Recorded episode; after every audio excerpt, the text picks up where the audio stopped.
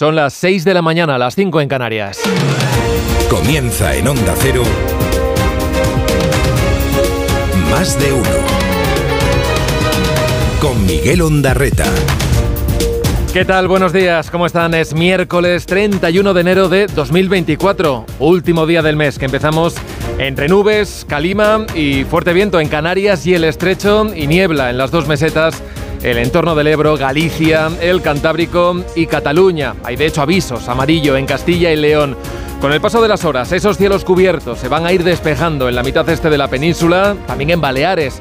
Alguna gota se podría escapar, pero poca cosa en la zona de Levante y del Estrecho. En cuanto a las temperaturas, bajan las mínimas en gran parte del país pero siguen por encima de lo habitual para esta época del año. A esta hora solo se registran heladas en zonas de montaña. 0 grados en León, 2 en Lleida, 3 en Logroño o en Lugo. La máxima del día se espera en Santa Cruz de Tenerife con 26 grados. A los 21 llegarán en Sevilla y hasta los 20 subirán los termómetros en Bilbao. Enseguida Roberto Brasero nos dibuja el mapa completo del tiempo. Bueno, mañana estrenamos mes y las lluvias no llegan, al menos hasta la segunda semana de febrero. Esto y el descenso del nivel de los embalses en Cataluña es lo que ha forzado a que el gobierno de la Generalitat vaya a declarar finalmente mañana el estado de emergencia por sequía y además en 200 municipios de Barcelona y de Girona. Entre otras medidas, se limitará el consumo de agua, el llenado de las piscinas o el riego de jardines. Además, en Francia, los agricultores inician otra jornada de protestas y van 11. Continúa el bloqueo de algunas autopistas que llevan a París mientras decenas de tractores avanzan hacia el mayor mercado de abastos, que está a las afueras de la capital francesa. Las medidas anunciadas por el primer ministro Atal, más bien propuestas, parece que no calman el enfado del sector. En España, las tres principales organizaciones agrarias ya anuncian protestas a partir de la próxima semana para denunciar la competencia desleal de terceros países.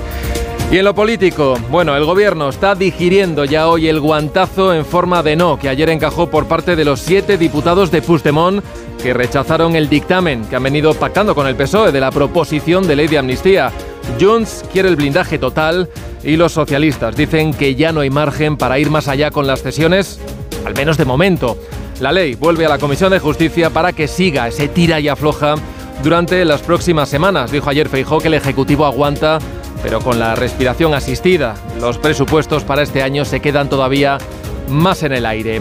Hoy, por cierto, se verán en Bruselas Félix Bolaños y Esteban González Pons con el comisario de justicia Reinders en el papel de mediador. Es el primer round en esta intentona de desbloquear el órgano de gobierno de los jueces después de cinco años de desencuentros.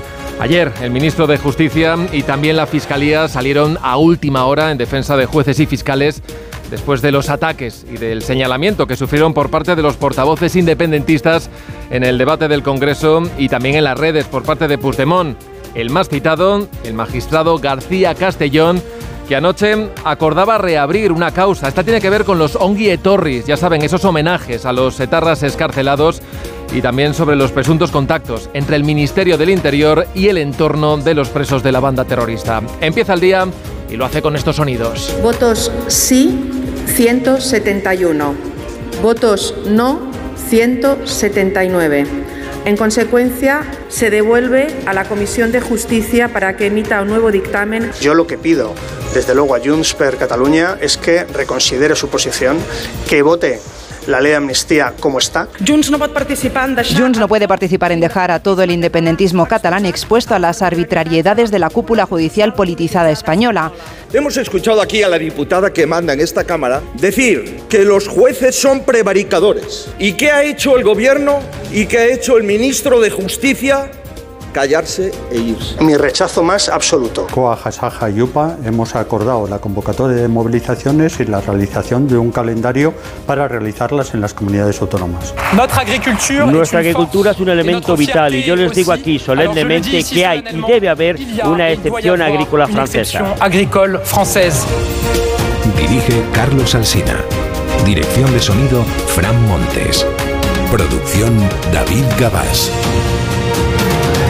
6 y 4, 5 y 4 en Canarias. El gobierno de Pedro Sánchez tropieza con el rechazo de Junts a la ley de amnistía. La norma de la que depende todo y en torno a la que se ha construido el andamiaje de esta legislatura. Bueno, el bofetón de los de Puigdemont ha escocido en Moncloa. Hoy se habla mucho de las caras largas que se vieron ayer en el Congreso mientras el que se revitaliza es el principal partido de la oposición. El gobierno está con respiración asistida. Pero el ministro Bolaño se apresuró ayer y quiso orillar este tropiezo garantizando que el gobierno no corre peligro. Nos quedan tres años y medio de legislatura para seguir apostando por los derechos, por el empleo, por la convivencia, por seguir haciendo políticas como las que hemos hecho en estos meses de gobierno. Y le quedan también varias semanas para negociar de nuevo con Junts el ser o no ser de la ley de amnistía, cuyo dictamen vuelve a la Comisión de Justicia con la duda de quién será el que se enmiende la plana y rectifique, ya saben, lo de las líneas rojas, las de unos y las de los otros.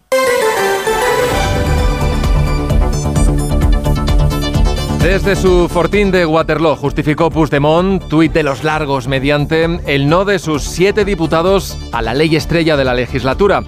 El dirigente fugado señaló que su aval en el Congreso habría invalidado el compromiso con una amnistía integral, completa y sin exclusiones. Con otras palabras, yo lo había adelantado, su delegada en el Congreso, Miriam Nugueras. Junts no, Junts no puede participar en dejar a todo el independentismo catalán expuesto a las arbitrariedades de la cúpula judicial politizada española. Este texto es un buen punto de partida y lo sería aún más en una democracia plena donde no hubiera injerencias. Pero ustedes saben que esta ley tiene agujeros.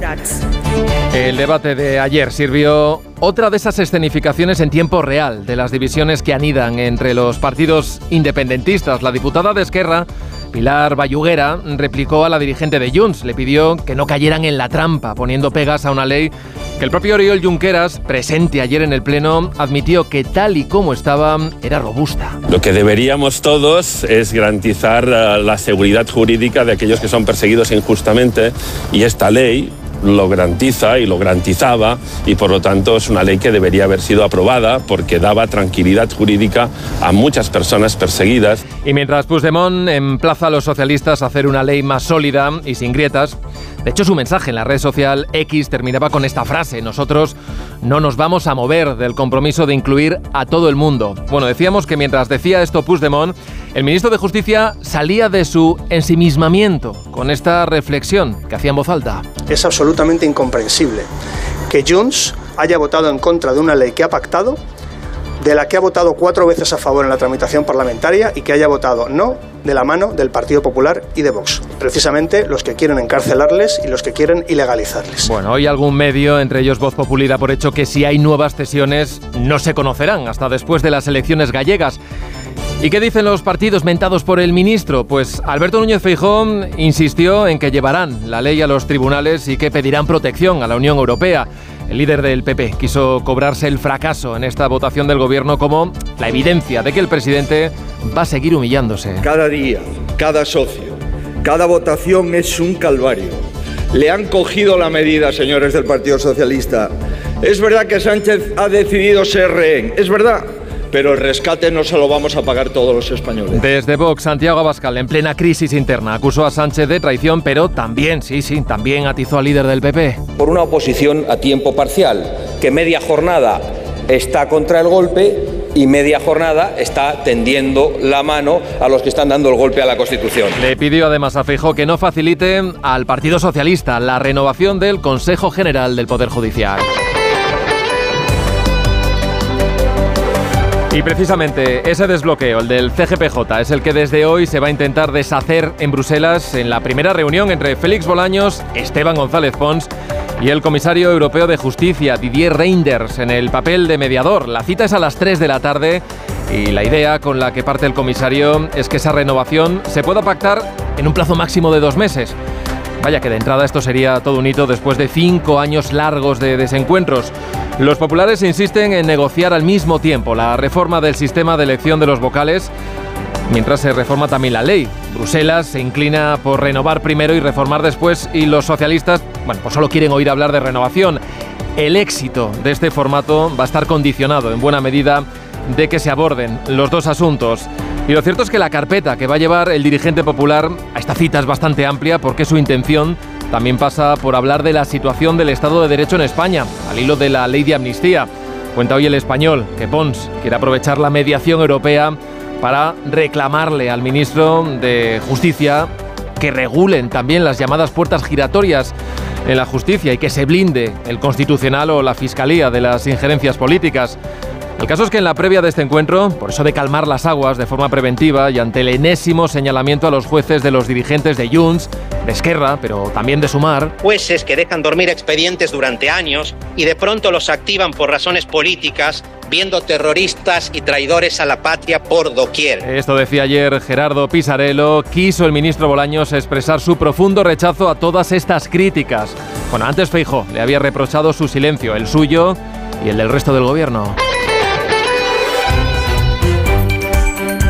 Y de esa noche también la decisión del juez de la Audiencia Nacional, Manuel García Castellón, de reabrir la causa que investigaba a los llamados Ongi Torris, a presos de ETA. Lo había solicitado la Asociación Dignidad y Justicia y en contra del criterio de la Fiscalía.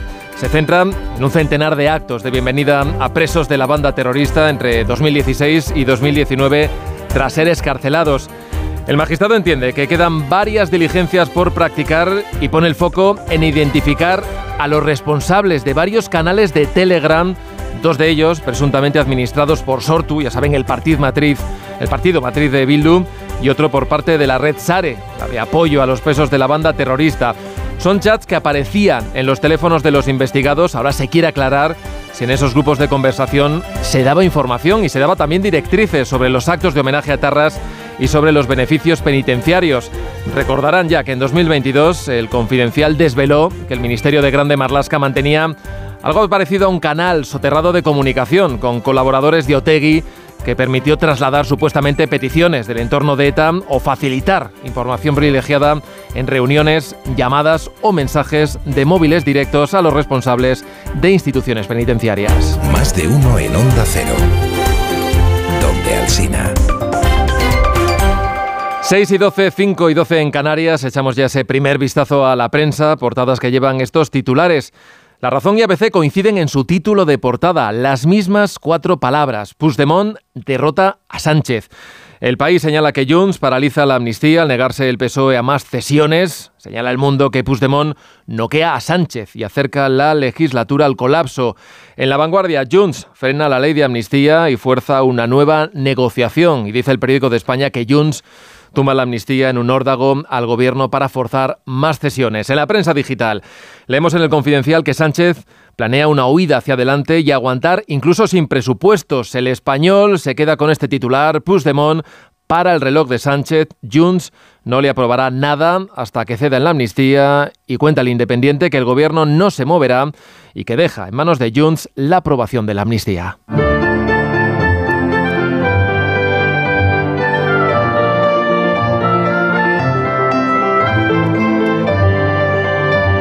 Vamos ya a conocer en detalle esa previsión del tiempo para este miércoles. Roberto Brasero, buenos días. Hola, muy buenos días y buenos días a todos. Despedimos hoy un mes de enero en el que hemos tenido noches con heladas, hemos tenido algunos días de nevadas, hemos tenido el paso de varias borrascas, Hipólito, Irene, la borrasca Juan, pero en climatología este enero se va a recordar por las altas temperaturas que estamos teniendo en su recta final. Efemérides han sido algunas las que han batido los récords de calor. Bueno, estos próximos días récords de calor no se van a batir, pero van a seguir altas para la fecha, tanto hoy en el último día de enero como mañana, primer día de febrero y en los días siguientes, porque no vemos cambios en este tiempo. El anticiclón sigue dominando la situación atmosférica y de momento ahí va a seguir.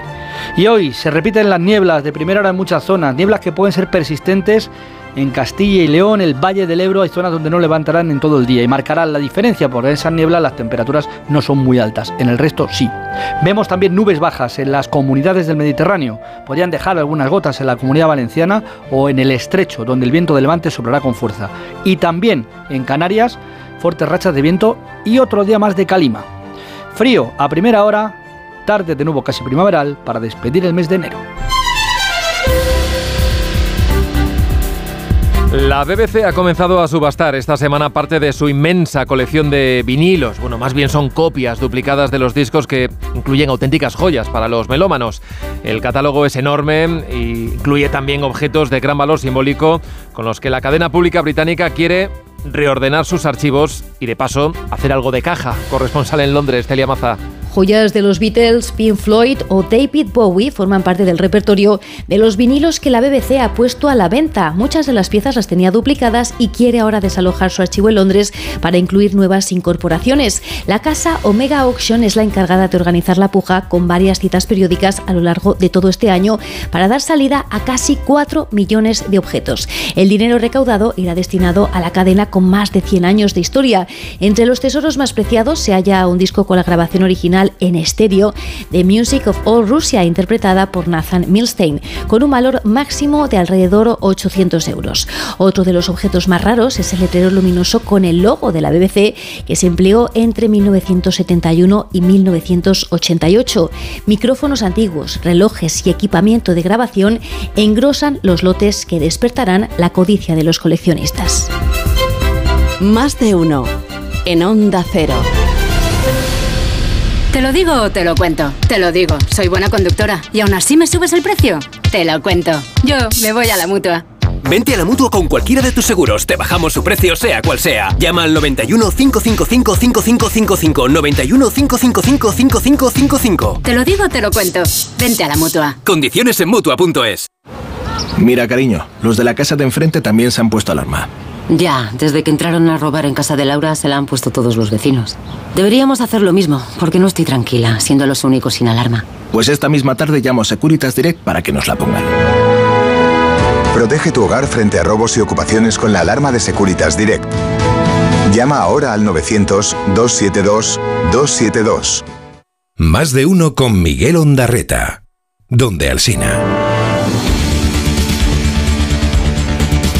6 y 16, 5 y 16 en Canarias. La economía en España creció un 2,5% en 2023, dato facilitado ayer por el Instituto Nacional de Estadística. El PIB creció más de lo esperado el año pasado a pesar del estancamiento de la economía en la zona euro. Que esquiva la recesión por los pelos, crece apenas medio punto. La mejora de la economía española se atribuye fundamentalmente a la subida de un 0,6% del PIB en el último trimestre del año. Las protestas de los agricultores franceses continúan extendiéndose por Europa y llegan a España. Doni García, de COA.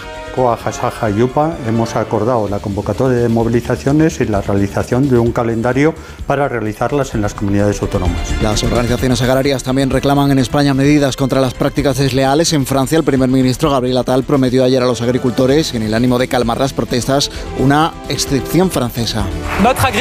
Nuestra agricultura es un elemento vital y yo les digo aquí solemnemente que hay y debe haber una excepción agrícola francesa.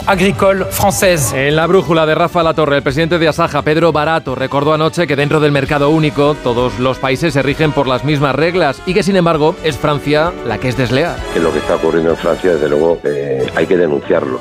Eh, Francia quiere ser los chulos de la película y eso no puede ser. Estamos en Europa para lo bueno y para lo malo, los unos y los otros. Están mintiendo, están mintiendo desde el punto de vista que dicen que se hace una competencia desleal. Eh, los que hacen la competencia desleal son ellos. Habrá tractoradas en España la próxima semana para reclamar medidas contra los efectos de la sequía o la falta de la productividad de las explotaciones y las decisiones europeas que dificultan la actividad del sector. Jessica de Jesús. Las movilizaciones comenzarán siendo regionales y las fechas se anunciarán estos próximos días, como confirman Asaja Coagiupa. El sector reclama un plan de choque que recoja medidas a tres niveles Unión Europea, Gobierno de España y comunidades autónomas para paliar las condiciones a las que se enfrentan por la sequía, la guerra en Ucrania y para remediar la, a su juicio, asfixiante burocracia que generan las normativas de la Unión Europea. La Generalitat de Cataluña declarará mañana el estado de emergencia por sequía. Afectará en esta primera fase a los casi 6 millones de vecinos de 202 municipios de Barcelona y de Girona. Onda Cero Barcelona, Marcos Díaz. Mañana se declarará previsiblemente la emergencia por sequía en el sistema Ter que abastece de agua a más de 200 poblaciones donde viven cerca de 6 millones de personas. Las reservas de agua en esta zona rozan el 16%, el límite para hacer sonar todas las alarmas. La emergencia se divide en tres fases. En esta primera se limitará el consumo de agua a 200 litros por persona y día. Van a estar eh, en propiedad o en posesión de un grupo que no van a representar. ¿Por qué? Porque quieren quedarse el dinero de ese grupo. Declaraciones a Onda Cero de la presidenta de Vox en Baleares, Patricia de las Heras, expulsada del grupo parlamentario por los cinco diputados rebeldes. Sostuvo ayer en Onda Cero Mallorca que la única solución para evitar el chantaje es que la presidenta autonómica, Marga Proens, convoque elecciones anticipadas. Me consta que, que el ya había reunido a puerta cerrada a Marga Proens para entrar en el gobierno. Utilizamos muy malas formas, chantajea, menosprecia. Al final hemos terminado así. Imagino que seguirá presionando a Marga Proens. Pues ella tendrá varias opciones, ¿no? O, someterse al chantaje de estos díscolos de estos personajes o mm, convocar elecciones anticipadas. De manera que el PP se ve ante la disyuntiva de decantarse por los cinco votos necesarios de esos diputados díscolos o mantener el pacto con la Dirección Nacional de Vox para no afectar a otros acuerdos. La presidenta del Gobierno, Marga Proens, insiste en que la gobernabilidad no está comprometida. Que la gobernabilidad y que la estabilidad no, no se veu afectada, insistes, por una crisis interna y por un tema que es interno de un otro partido político. Hoy se reúne la mesa del Parlamento de Baleares para decidir si admite a trámite o no la expulsión del presidente de la Cámara Autonómica Gabriel Onda Cero Mallorca, Patricia Segura. Hoy la mesa del Parlamento Balear debería dar trámite a la petición de expulsión del grupo parlamentario de Vox, tanto de Patricia de las Heras como del presidente del Parlamento, Gabriel Lesén. Sin embargo, la Dirección Nacional del partido ha dado instrucciones a los dirigentes de Baleares para que no cedan su puesto, por lo que pedirán a los letrados del Parlamento un informe jurídico para mantener la presidencia. 6 y 21, 5 y 21 en Canarias. Continúan las llegadas de personas a bordo de cayucos a las costas de Canarias. Más de 160 fueron rescatados ayer por salvamento marítimo en la isla del Hierro y llevados hasta el puesto, hasta el puerto de la Restinga. El gobierno de Canarias reclama más medios para la atención de los inmigrantes, especialmente para los alrededor de 5.000 menores de edad que actualmente están bajo su tutela. Onda Cero Canarias, Oscar Martín.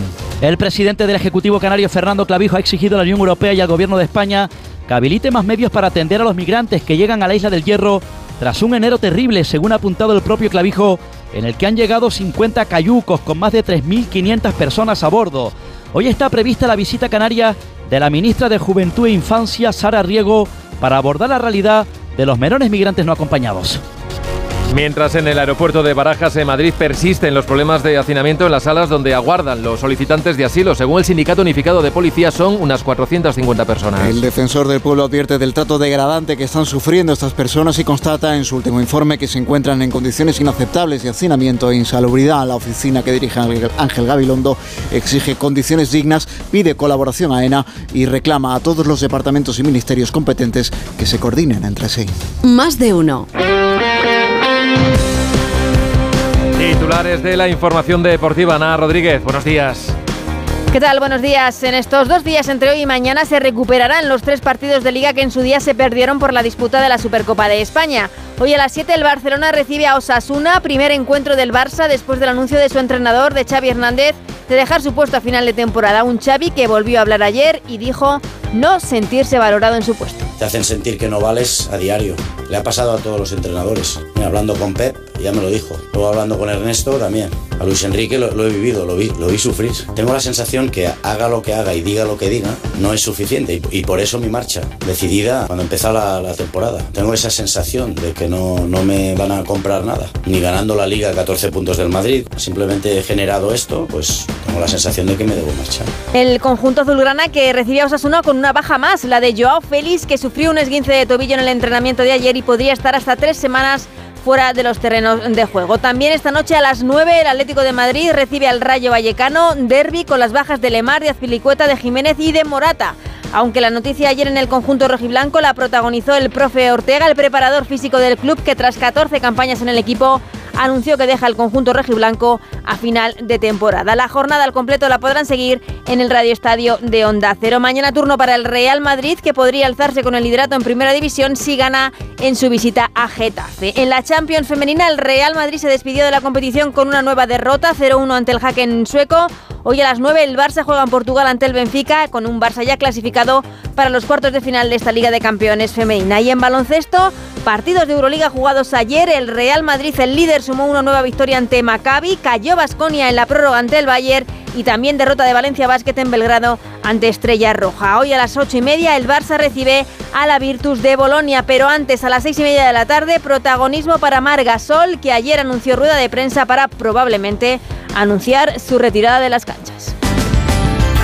Y con las cabeceras regionales de Onda Cero repasamos ya otras noticias del día. Comenzamos en Onda Cero Sevilla. Jaime Castilla. El presidente de la Junta de Andalucía, Juanma Moreno, pide a la Unión Europea usar el Fondo de Solidaridad para luchar contra la grave sequía que sufre la comunidad. Se lo ha dicho al vicepresidente de la Comisión Europea en su viaje oficial a Bruselas, donde permanece hasta mañana jueves. Canarias, Onda Cero Las Palmas, Gustavo de Dios. Los puertos de Santa Cruz de Tenerife y Las Palmas comienzan a recibir solicitudes de navieras para asistir a cargueros desviados de sus rutas por el conflicto del Mar Rojo. Mantenimiento y combustible son las demandas que se van a incrementar. Cerramos en Asturias, Onda Cero Oviedo, Arturo Tellez. Hoy de nuevo paros parciales en las ITVs asturianas. Recordamos que es una empresa pública dependiente del Principado y el comité de huelga pide reunirse directamente con la consejera de Industria Nieves Roqueñí. Se trata de una empresa autonómica en la que los trabajadores reclaman recuperar las 35 horas semanales. En Onda Cero somos más de uno. Redifusión brevísima del más de uno que usted quizá no escuchó. Me ha echado la bronca a mí Susana esta mañana. Me ha, echado la bronca porque han hecho la conexión justo cuando yo estaba anunciando que nos iba a acompañar hoy en esta hora una periodista de televisión con una acreditada trayectoria, una gran profesional, y ahí ha conectado Susana y pensó que estaba hablando de ella. Y entonces he, dicho, que no, que estaba hablando de Cristina Pardo y me ha dicho, de mí nunca dices nada bueno. O sea, que ha habido un momento ahí de llevo una mañana muy mala. El hundimiento del eh, Wilhelm Gustloff es uno de los episodios más dramáticos, pero seguramente menos recordados del final de la Segunda Guerra Mundial. En aquel barco estuvo a punto de subirse con su familia un niño prusiano que no llegaba a los cinco años. Gernot Duda, un niño prusiano que mucho tiempo después se haría devoto de la Virgen del Rocío, el padre alemán de Ricardo Duda. Ricardo, buenos días. Muy buenos días, muchas gracias. Vas buscando los orígenes de tu padre porque claro, tu padre te cuenta muchas cosas. Eh, o sea, él lo contaba mucho, pues, sobre todo porque estuvieron a punto de subirse. Ellos estaban huyendo de, de, Elbing, que era una ciudad alemana que estaba muy cerca del puerto de Gotenhafen. Uno de los rumores en la carretera, cuando estaban huyendo del ejército ruso, era que había un barco que había fletado el Führer y todo el mundo estaba... Más de uno. En Onda Cero. ¿Sabías que la región de Murcia está más cerca que nunca? Porque ahora tienes un vuelo directo desde Madrid. Y porque con el bono turístico tienes un descuento del 50% en el alojamiento de tu próxima escapada a la región de Murcia. Consigue tu bono en turismoregiondemurcia.es.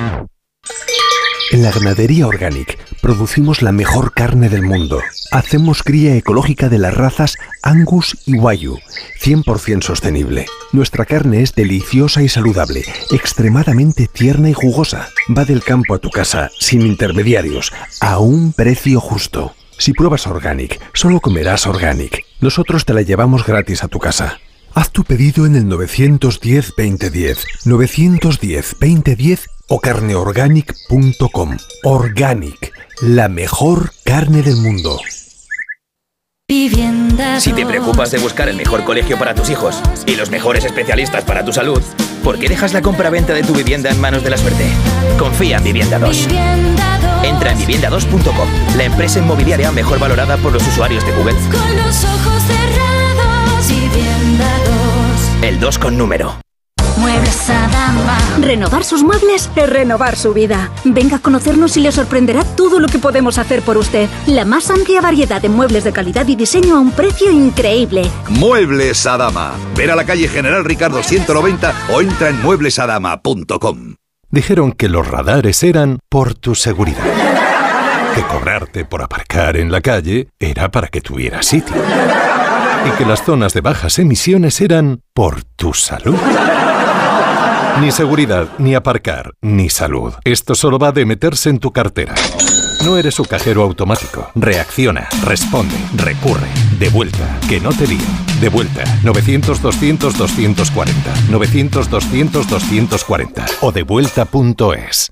Los Fernández, que son muy amables, celebran 122 años de fabricación, las mejores alfombras y tapices. Desde octubre, venta especial con superprecios. Paseo del General Martínez Campos 29 y 91 308 5000. Los Fernández son muy amables.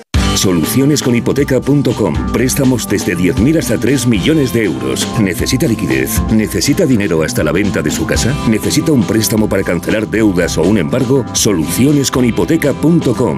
91 639 9407. Préstamos desde 10.000 hasta 3 millones de euros. Solucionesconhipoteca.com. Grupo Eneas.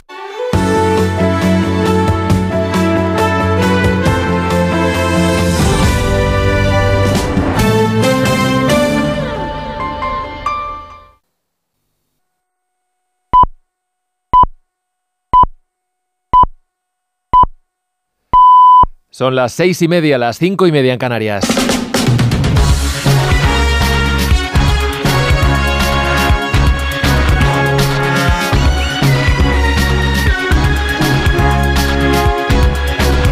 Comienza el día en Onda Cero. Es miércoles 31 de enero de 2024. Hoy amanece en Murcia a las 8 y 10 minutos. En Huesca a las 8 y cuarto, en Madrid a las 8 y 26 minutos, en Huelva a las 8 y media de la mañana. En un día de pocos cambios, las temperaturas máximas suben algo por el norte mientras bajan por el este de la península, así que en el norte y en el sur vamos a estar muy cerca de los 20 grados y en el centro vamos a rondar los 15. La niebla sigue siendo la protagonista, primera hora de la mañana, y la seguiremos con nubes en toda la vertiente mediterránea por la humedad que trae el viento de levante que va a seguir soplando con fuerza en el estrecho. Por la mitad oeste, eso sí, tendremos cielos más despejados. Este miércoles son noticia los móviles en los colegios y los inmigrantes que llegan a Canarias. Elena Bueno, Manuel Vecino. La ministra de Educación, Pilar Alegría, se reúne hoy con los consejeros autonómicos del ramo para abordar el uso de los dispositivos móviles en los centros educativos. Algunas comunidades autónomas ya lo han regulado. Cataluña los prohibió ayer mismo en educación primaria, pero hoy el gobierno planteará su propuesta para unificar criterio e intercambiar propuestas. Alegría llevará a la reunión la resolución del Consejo de Estado que por unanimidad propone vetar los móviles en los colegios y que se mantengan apagados si los llevan en la educación secundaria mientras no sea necesario usarlos. Y hoy la ministra de Infancia y Juventud, Sira Rego, se reúne con el presidente de las Islas Canarias, Fernando Clavijo, para abordar juntos la necesidad de trasladar menores inmigrantes a otras comunidades autónomas. El gobierno del archipiélago presentó al Ejecutivo cuatro propuestas que incluyen reformas legislativas para facilitar el reparto de menores extranjeros no acompañados y abordar la crisis migratoria. Canarias pide además que se actualicen los protocolos de detección de la edad para asegurar a los menores la mejor atención.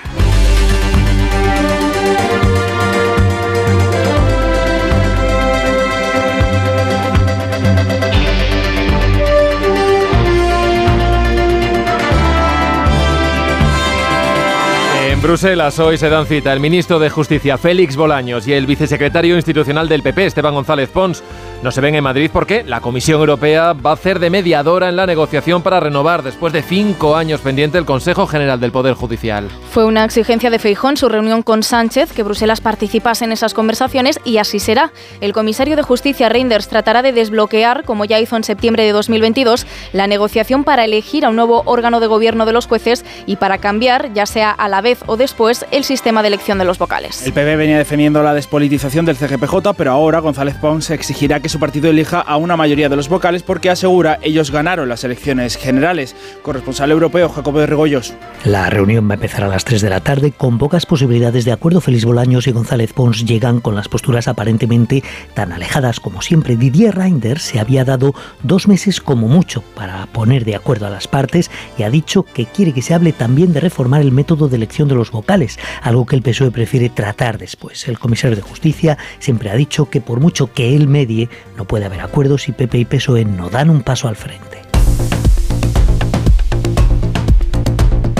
Junts no, Junts no puede participar en dejar a todo el independentismo catalán expuesto a las arbitrariedades de la cúpula judicial politizada española. Este texto es un buen punto de partida y lo sería aún más en una democracia plena donde no hubiera injerencias. Pero ustedes saben que esta ley tiene agujeros.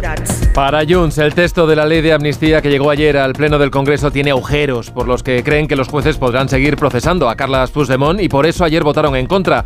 Ahora la proposición vuelve a la Comisión de Justicia y ellos seguirán presionando al Partido Socialista para que acepte sus enmiendas. Y se eliminen las excepciones a los delitos de terrorismo o a los de alta traición. Para Miriam Nogueras, el texto que se debatía ayer era un buen punto de partida, pero insuficiente. Por eso asegura que tienen voluntad de seguir negociando. Esquerra se desmarca de Junts y Uriol Junqueras, que asistió al Congreso para celebrar desde allí la aprobación del texto, apunta a que se ha perdido una oportunidad. Nosotros estamos convencidos que esta es una buena ley y que merecía el apoyo de la mayoría de la Cámara. Y esta ley servía para garantizar que centenares de personas que han sido injustamente perseguidas dejasen de ser injustamente perseguidas. Y para que una ley sea buena, debe ser suficientemente sólida y suficientemente robusta también para superar los filtros. Estamos convencidos que esta ley los superaba ampliamente. El PSOE ayer no cedió y avisa a Félix Bolaños de que no cederán, que la ley entró en la Cámara siendo constitucional y debe salir siendo constitucional. Cree el ministro que si se amnistían todos los delitos de terrorismo, la Unión Europea la tumbará. Ismael Terriza. El gobierno y el PSOE están haciendo lo correcto para garantizar la convivencia en Cataluña. Esa es la apuesta, subrayaba Félix Bolaños, y lo va a seguir siendo, porque la ley no tiene tacha. El texto de la ley de amnistía es absolutamente constitucional, es impecable, sólido técnicamente. Las enmiendas que hemos incorporado durante la tramitación parlamentaria, que han sido enmiendas técnicas porque no ha cambiado en ningún momento cuál era la finalidad de la norma, han sido enmiendas que han mejorado el texto y es absolutamente constitucional y así va a seguir siendo. Añadía el ministro que en consecuencia el texto saldrá como ha entrado, con plenas garantías jurídicas. Ellos no se mueven y por tanto piden a los diputados de Puigdemont que reconsideren su postura. Que Junts haya votado en contra de una ley que ha de la que ha votado cuatro veces a favor en la tramitación parlamentaria y que haya votado no de la mano del Partido Popular y de Vox. Precisamente los que quieren encarcelarles y los que quieren ilegalizarles. Preguntado sobre la salud mermada de la joven legislatura, aseguraba que aún les quedan tres años y medio de gobierno. España ha crecido con fuerza en 2023, superando todas las expectativas. Se espera que España sea la gran economía de la zona euro que más crezca no solo en 2023, sino también en 2024. Estamos demostrando desde el Gobierno que es posible conjugar crecimiento económico, creación de empleo y medidas destinadas a la protección social y al bienestar de ciudadanos, hogares y empresas. Celebra el ministro de Economía Carlos Cuerpo la evolución de la economía española. Según los datos provisionales del INE, nuestro PIB creció en todo el año 2023 un 2,5%, por encima de lo que vaticinaban todas las previsiones y todo a pesar del estancamiento de la economía europea. Destaca además Cuerpo que en el último trimestre la economía creció este, un 0,6%, lo que deja, dice, un buen punto de partida para seguir creciendo creciendo este año apunta a un 2% y todo a pesar de que el FMI ha rebajado dos décimas hasta el 1,5% sus previsiones de España para este año.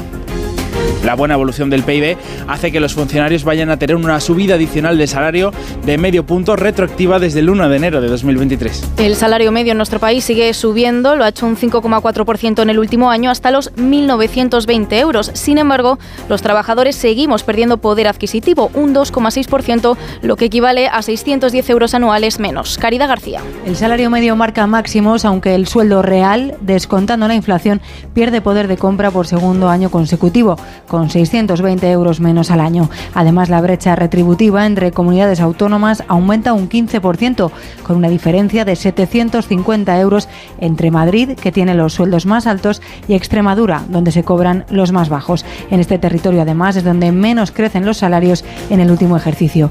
Baleares, Cataluña, Valencia y Cantabria son las comunidades autónomas donde se ofertan las mejores condiciones laborales. Prohibiciones en el uso de fertilizantes, tiene prohibiciones en el uso de fitosanitarios, hay unos ecoregímenes que son los nuevos planteamientos de, de, la agricultura verde que la verdad que eso es imposible de cumplir. En definitiva, Europa lo está haciendo francamente mal. El presidente de Asaja, Pedro Barato, explicaba anoche en La Brújula los motivos que han llevado a su asociación, también a COAG y a UPA, a acordar un calendario de movilizaciones para las próximas semanas. Los agricultores españoles se suman al hartazgo de los europeos y reclaman también un plan de choque para el sector. Y cambios en las políticas agrarias europeas, estatales y a nivel de las comunidades autónomas para hacer frente a los aumentos de los costes o a la competencia de productos de terceros países. Piden, por ejemplo, que se paralicen las negociaciones con Mercosur. Jessica de Jesús. Los tractores comenzarán a llenar las calles de las comunidades autónomas en las próximas semanas. Con estas protestas, el sector exige al gobierno un plan de choque que pase por revisar la política agraria de la Unión Europea. La situación es asfixiante, denuncia Andoni García desde COA. El malestar creciente que eh, hay en los agricultores en Europa y aquí también, que tiene que ver con las normativas europeas que están creando una burocracia que nos expulsa a los pequeños y medianos agricultores del sector, es inasumible. Piden así, entre otras cosas, paralizar la negociación con Mercosur, controles en la frontera con Marruecos y una simplificación de las normativas. No es posible, dicen, que el nivel de exigencia en Europa y en España por los gobiernos luego no se aplique a las importaciones de terceros países. 6 y 39, 5 y 39 en Canarias. En Francia siguen las protestas de los agricultores. El gobierno no ha conseguido paralizarlas, a pesar de que el primer ministro, Gabriel Attal, les prometió una excepción francesa para tener más independencia de las normativas europeas. Corresponsal en París, Álvaro del Río. Más que un nuevo catálogo de medidas para aplacar las protestas, el primer ministro Gabriel Attal se conformó ayer en su discurso de política general con repasar y completar las ya anunciadas la pasada semana: refuerzo de controles, fondos de urgencia y compromiso de combatir la competencia desleal. A partir de hoy lanza un gran plan de control sobre la trazabilidad de los productos que garantice una competencia equitativa para que las normas que aplicamos a los agricultores sean respetadas también por las mercancías extranjeras. Pero ningún anuncio con la suficiente entidad como para levantar los piquetes que ya cumplen tres días a las puertas de París, como contaba esta agricultora Onda Cero. Respecto a las propuestas del pasado viernes, no hay nada nuevo, ninguna respuesta a nuestras demandas, no ha dado soluciones, así que solo podemos seguir con la protesta. Si reconocen que hay pistas interesantes y que Emmanuel Macron defenderá mañana en Bruselas como el fin del barbecho obligatorio, el frenazo al Tratado Mercosur o una regulación más estricta de las importaciones ucranianas. Anoche Atal recibió de nuevo a los sindicatos agrarios que con el paso de los días más les cuesta contener a quienes en sus filas apuestan por endurecer las manifestaciones. Miguel Ondarreta, más de uno, donde Alsina.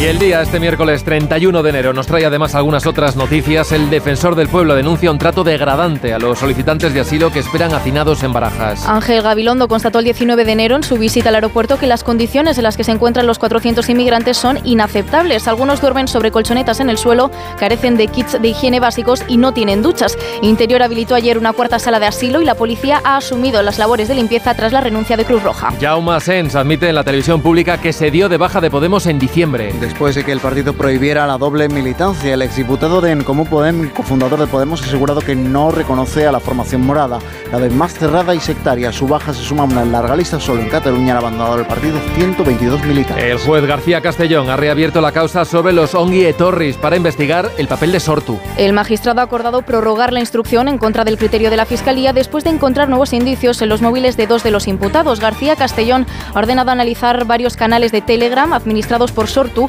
en los que se daban supuestamente instrucciones sobre los homenajes a presos etarras. La Audiencia Provincial de A Coruña juzgará a los cinco acusados por la muerte de Samuel Luiz antes del verano. El juez da por finalizada la instrucción y ha abierto juicio oral contra estos cinco jóvenes entre 19 y 28 años que la madrugada del 13 de julio de 2021 dieron una paliza mortal a Samuel Luiz al grito de maricón de mierda.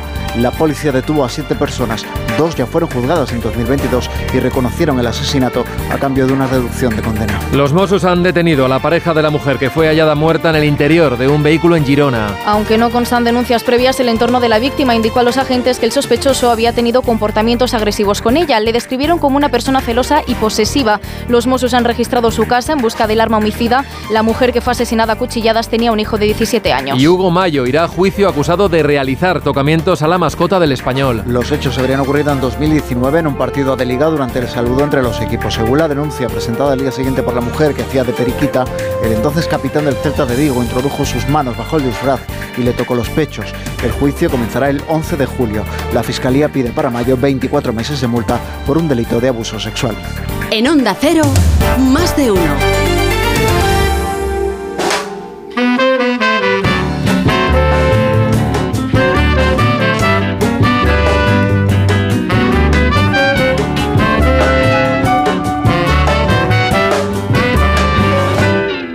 Hora 6.43, 5.43 en Canarias, echamos ya la vista atrás, miramos por el retrovisor de Elena Bueno, buenos días. Buenos días, Miguel. Porque hace 30 inviernos, un día como hoy. Podemos hablar de un siniestro total que afecta no solo al escenario del Gran Teatro Liceo, sino también a la sala del Gran Teatro. Estoy dispuesta a hacer lo que sea para recoger fondos para que el teatro vuelva a levantarse y pueda volver a ser.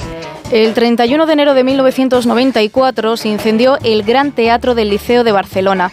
Más de 100 empleados estaban trabajando aquella mañana en las tareas de mantenimiento para poder reabrir al día siguiente. Dos de ellos estaban soldando el telón de acero que servía para aislar la sala en caso de incendio, cuando unas chispas del soplete prendieron parte de las cortinas. Los empleados intentaron rápidamente apagar el fuego, pero las llamas se propagaban a toda velocidad. Saltaron al telón de terciopelo, subieron hasta el techo que se derrumbó, prendieron también el patio de butacas y en menos de tres horas el liceo quedó reducido a cenizas. Los bomberos solo pudieron salvar algunas obras de arte y parte del mobiliario. Aquel mismo día, las autoridades decidieron que el teatro debía reconstruirse allí mismo. Era el deseo también de artistas como Montserrat Caballé. La reconstrucción sirvió además para modernizar la infraestructura. La vieja madera se sustituyó por acero y metal. Se amplió también el escenario. Fueron cinco años de trabajos hasta que el 7 de octubre de 1999 el liceo volvió a levantar el telón.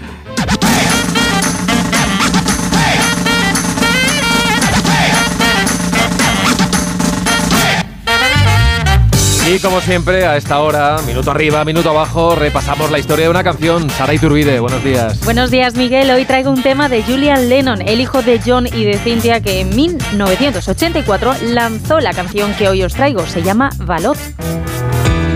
Thinking of a reason, well, it's really not very hard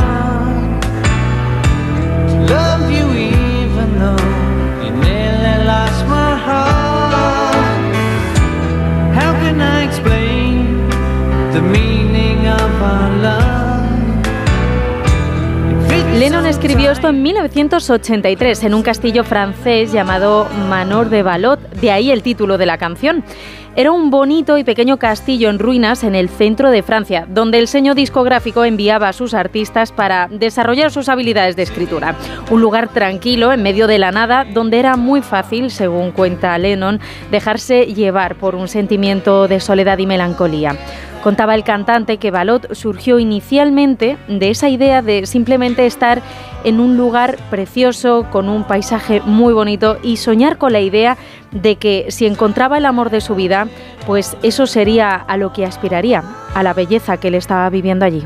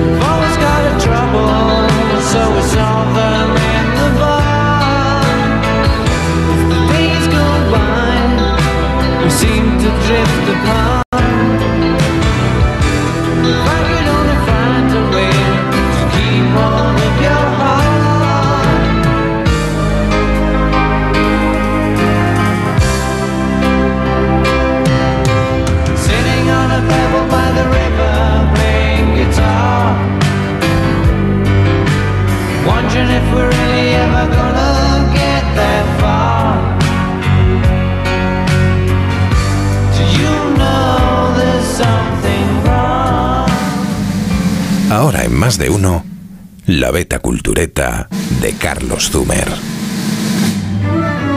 Pasó un poco desapercibido uno de los libros que más me gustaron el año pasado, Manuel Chávez Nogales, Los años perdidos, en el que la filóloga Yolanda Morató rastrea la época más misteriosa del biógrafo de Belmonte, sus años londinenses.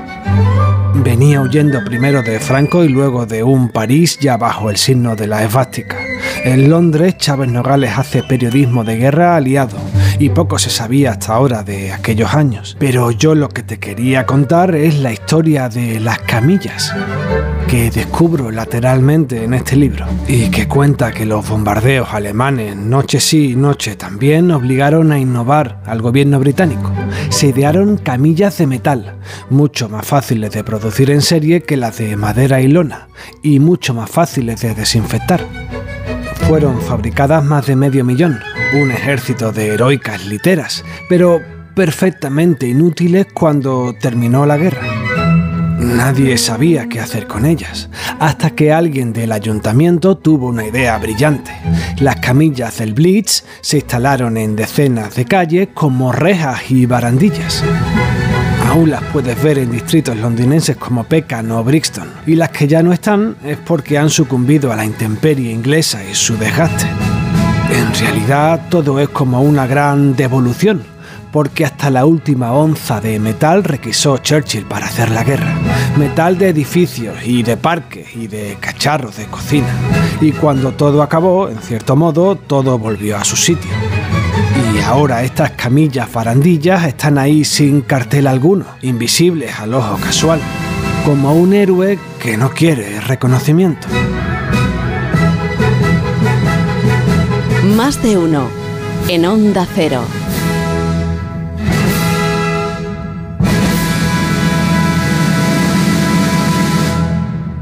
Te lo digo, te lo cuento. Te lo digo, cada año pago más por mi seguro. Te lo cuento. Yo me voy a la mutua.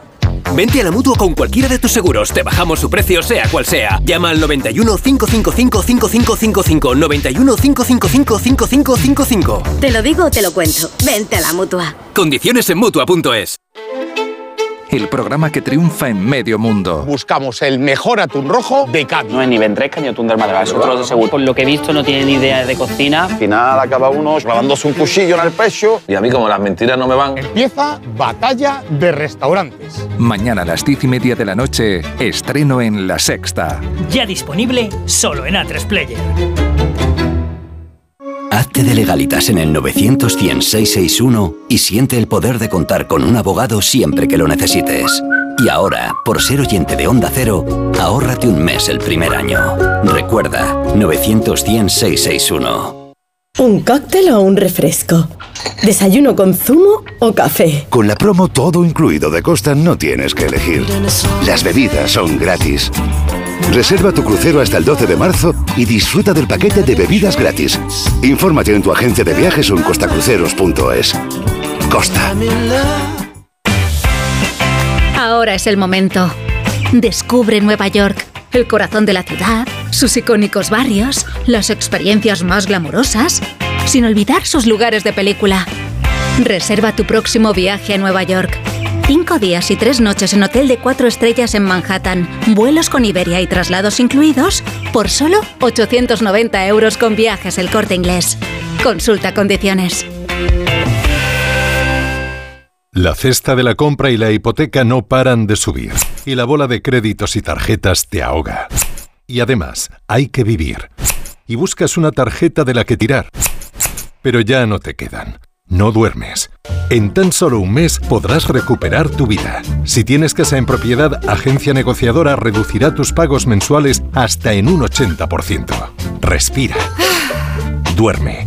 900-900-880. 900-900-880. Agencianegociadora.com. Llámanos. Aún podemos ayudarte. Me abandonaste y para hacer qué? Para tirarte a un puto psicópata. Ese tío no es capaz de querer a nadie. ¿Y si le tendemos una trampa? Van a por mí porque les rompí el corazón. ¿Estás embarazada? Sí. Serial Lover, el desenlace. Esta noche a las 11 menos cuarto en Antena 3. La tele abierta. La serie completa ya disponible solo en A3 Player. Mira, cariño, los de la casa de enfrente también se han puesto alarma.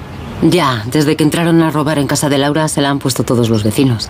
Deberíamos hacer lo mismo, porque no estoy tranquila, siendo los únicos sin alarma. Pues esta misma tarde llamo a Securitas Direct para que nos la pongan. Protege tu hogar frente a robos y ocupaciones con la alarma de Securitas Direct. Llama ahora al 900-272-272. 652, 552 en Canarias. ¿Qué asuntos destacan, Elena, hoy los periódicos regionales? Pues empezando, por ejemplo, por el Heraldo de Aragón, León su portada, Educación planea la zona única de escolarización el próximo curso. Zaragoza pasará de 8 a una zona, Huesca de 2 a 1. El gobierno aragonés defiende esta reforma como una ampliación de la concepción de libertad de elección. La Rioja destaca, la justicia contradice la norma que anula las sanciones a residencias por falta de personal. El gobierno riojano asegura, no obstante, que la eliminación de estas sanciones no exime a las empresas de tener las ratios de personal establecidas. Canarias 7 publica el carnaval palmense afronta el reto de evitar los ruidos. Ha recibido los informes favorables de protección civil y policía, pero está condicionada a que no se moleste a los vecinos ni se perturbe la seguridad. Y termino con esto que recoge el periódico Ideal de Granada. Cuevas del Campo tendrá su referéndum. El Consejo de Ministros ha autorizado la votación para que los vecinos decidan cuántos días deben durar sus fiestas. Gracias, Elena. Sobrevolamos también la prensa internacional, Vélez. En Reino Unido, de Guardian, la situación de la sanidad pública debería ser declarada emergencia nacional según los expertos. En Francia, Le Figaro, Gabriel Atala, la sombra de Emmanuel Macron, en una encendida defensa de la trayectoria del presidente desde 2017, el primer ministro alineó el martes su discurso de política general con la línea del jefe del Estado. Y uno de los destacados dice valor del trabajo, o sea, subida de salarios y desburocratización en el corazón del proyecto. En Le Monde, Trump juega con la cuestión migratoria para enfrentarse a Biden en Estados Unidos. En el Washington Post, acuerdo para los rehenes en Gaza sobre la mesa. Todos serían liberados durante una tregua de seis semanas que han propuesto Estados Unidos, Qatar y Egipto. En principio, alguna de las partes ya ha sido aceptada por Israel. Gracias, Vélez. Contamos ya a esta hora la noticia que no interesa a nadie. David Gabás, buenos días. Buenos días. En Rusia ha comenzado este martes el juicio contra una fotógrafa acusada de difundir imágenes de una bandera LGTB en sus redes sociales. Este es el primer proceso que se abre en el país contra una persona imputada por publicar este tipo de fotografías después de que el Tribunal Supremo ruso prohibiera en noviembre los símbolos del colectivo. En su fallo, la Corte ilegalizó el movimiento internacional LGTB por considerar que se trata de una organización extremista y estableció penas de hasta seis años de prisión en caso de que quede probada la relación de una persona con el mismo. La acusada es Irina Mosina, fotógrafa de 33 años, que había publicado la imagen de esta bandera en su Instagram un mes antes de la decisión del Supremo. Con todo, si es declarada culpable, deberá cumplir 15 días de ingreso en prisión y pagar una multa de 2.000 rublos. Pero todo esto, ¿a quién le interesa? Pues en un poquito más de cuatro minutos vamos a llegar a las 7, a las 6 en las Islas Canarias. Seguimos en más de uno. Enseguida ya con Carlos Alsina por aquí. Esto que escuchan es Onda Cero.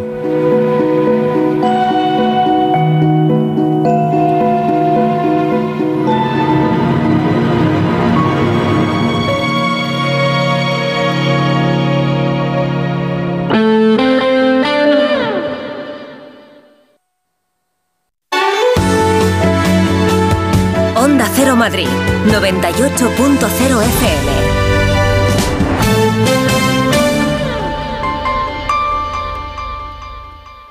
Ya puedes conocer el precio máximo de tu trayecto con la garantía de Radioteléfono Taxi. Llámanos al 91 547 8200 o descarga Pide Taxi. Más información en rttm.es. La avería del coche, la universidad de Ana. No sé cómo voy a llegar a fin de mes. Tranquilo. Si alquilas tu piso con alquiler seguro, puedes solicitar el adelanto de hasta tres años de renta para hacer frente a imprevistos económicos o nuevos proyectos. Infórmate en alquilerseguro.es o en el 910-775-775. Alquiler Seguro, la revolución del alquiler. Muebles Adama. Renovar sus muebles es renovar su vida. Venga a conocernos y le sorprenderá todo lo que podemos hacer por usted. La más amplia variedad de muebles de calidad y diseño a un precio increíble. Muebles Adama. Ver a la calle General Ricardo 190 o entra en mueblesadama.com. Cecchini es el vermut artesano y tradicional de Madrid. El vermut de toda la vida con la calidad y sabor de siempre. Pídelo en tu bar o terraza preferidos, de grifo o botella. También puedes comprarlo en las tiendas de tu barrio y en vermutcecchini.com. Su sabor te conquistará. Vermut Cecchini, tu vermut. ¿Te preocupa el futuro de tus hijos? Ayúdales a dominar las matemáticas y la comprensión lectora. Ser buenos en matemáticas, leer y escribir bien y desarrollar el pensamiento crítico son claves para el éxito académico. El método Smartick es tu solución. Entra en smartick.com y pruébalo gratis. Ahora más que nunca es el momento de recurrir a los profesionales de limpiezas Leticia, expertos en limpieza y desinfección de todo tipo de superficies desde 1990. Un servicio profesional y eficaz con soluciones a medida para eliminar todo tipo de virus, bacterias y hongos. Entre en limpiezasLeticia.net o llame al 91 681 3558. Ahora más que nunca, limpiezas Leticia. Clínica Oliver y Alcázar. Especialistas en implantes para pacientes con muy poco hueso. Cirugía mínimamente invasiva con prótesis definitiva en un mes como máximo. Diagnóstico gratuito y financiación. Consulte su caso en el 91 564 6686 o a través de la página web oliverialcázar.com. Más de 30 años de experiencia. Humedades. Limpiar, pintar, ocultar son soluciones ineficaces contra las humedades. Necesitas eliminar para siempre el problema. Iberdeco Humedades te proporciona un diagnóstico gratuito con el tratamiento antihumedad definitivo hasta con 30 años de garantía. Solicítalo en Iberdeco Humedades. iberdecohumedades.es. En la vida hay cambios muy importantes. Un cambio de casa, una oficina nueva, un local más grande. Para que esos cambios sean perfectos, acude a los profesionales de mudanzas Segoviana. Mudanzas del hogar, guardamuebles, mudanzas de oficinas en toda la comunidad de Madrid. Consulta las ofertas en amsegoviana.com o en el 91 548 77 18. La cesta de la compra y la hipoteca no paran de subir. Y la bola de créditos y tarjetas te ahoga. Y además, hay que vivir. Y buscas una tarjeta de la que tirar. Pero ya no te quedan. No duermes.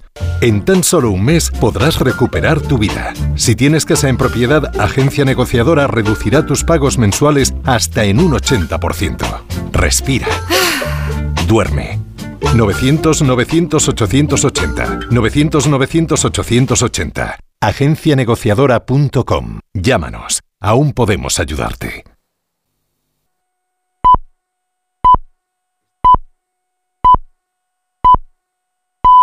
Estas llamadas son incidencias reales.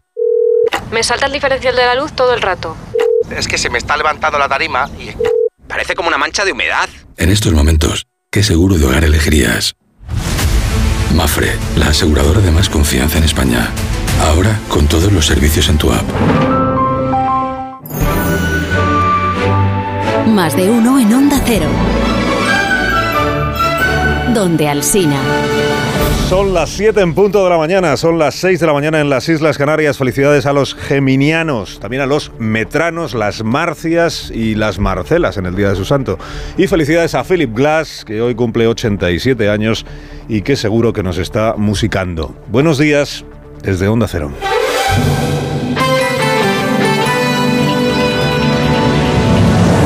Dirección de sonido, Fran Montes. Producción, María Jesús Moreno y David Gabás.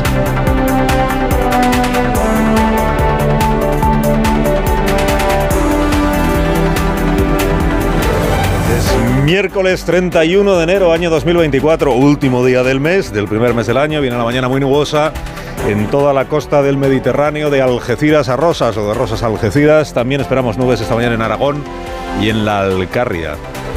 Aragón y en Castilla y León.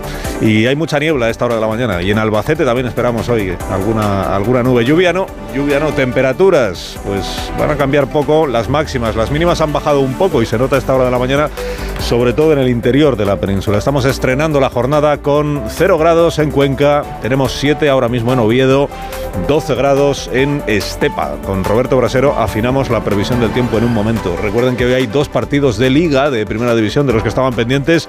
Atlético de Madrid y Barça, que están empatados a puntos, reciben el primero al Rayo y el segundo a Osasuna. Mañana el Real Madrid se juega en Getafe ponerse líder. Tres historias para empezar la mañana. Después del papelón, la peineta, los vaivenes del PSOE con la ley de amnistía, tragándose sus propias líneas rojas, han recibido como premio el desdén de Junts per Catalunya. Puigdemont deja caer por ahora la propuesta socialista porque dice que no garantiza la impunidad de todos los suyos. Comisario mediante, el señor Reinders, se estrena hoy como Celestino entre el Gobierno y el PP en busca de un acuerdo para renovar el CGPJ. Ha dicho el ministro Bolaños que hay que defender y que lo hace la independencia de los jueces. Pues que lo dice mientras su partido se rasga las vestiduras por las injerencias de algunos jueces, ¿no? Doble juego, ¿mes? Y los agricultores españoles se afrancesan. Tres organizaciones agrarias preparan tractoradas para la próxima semana en protesta por la reglamentación europea que fomenta, dicen, la competencia desleal de terceros países. Piden más control de las importaciones de Marruecos.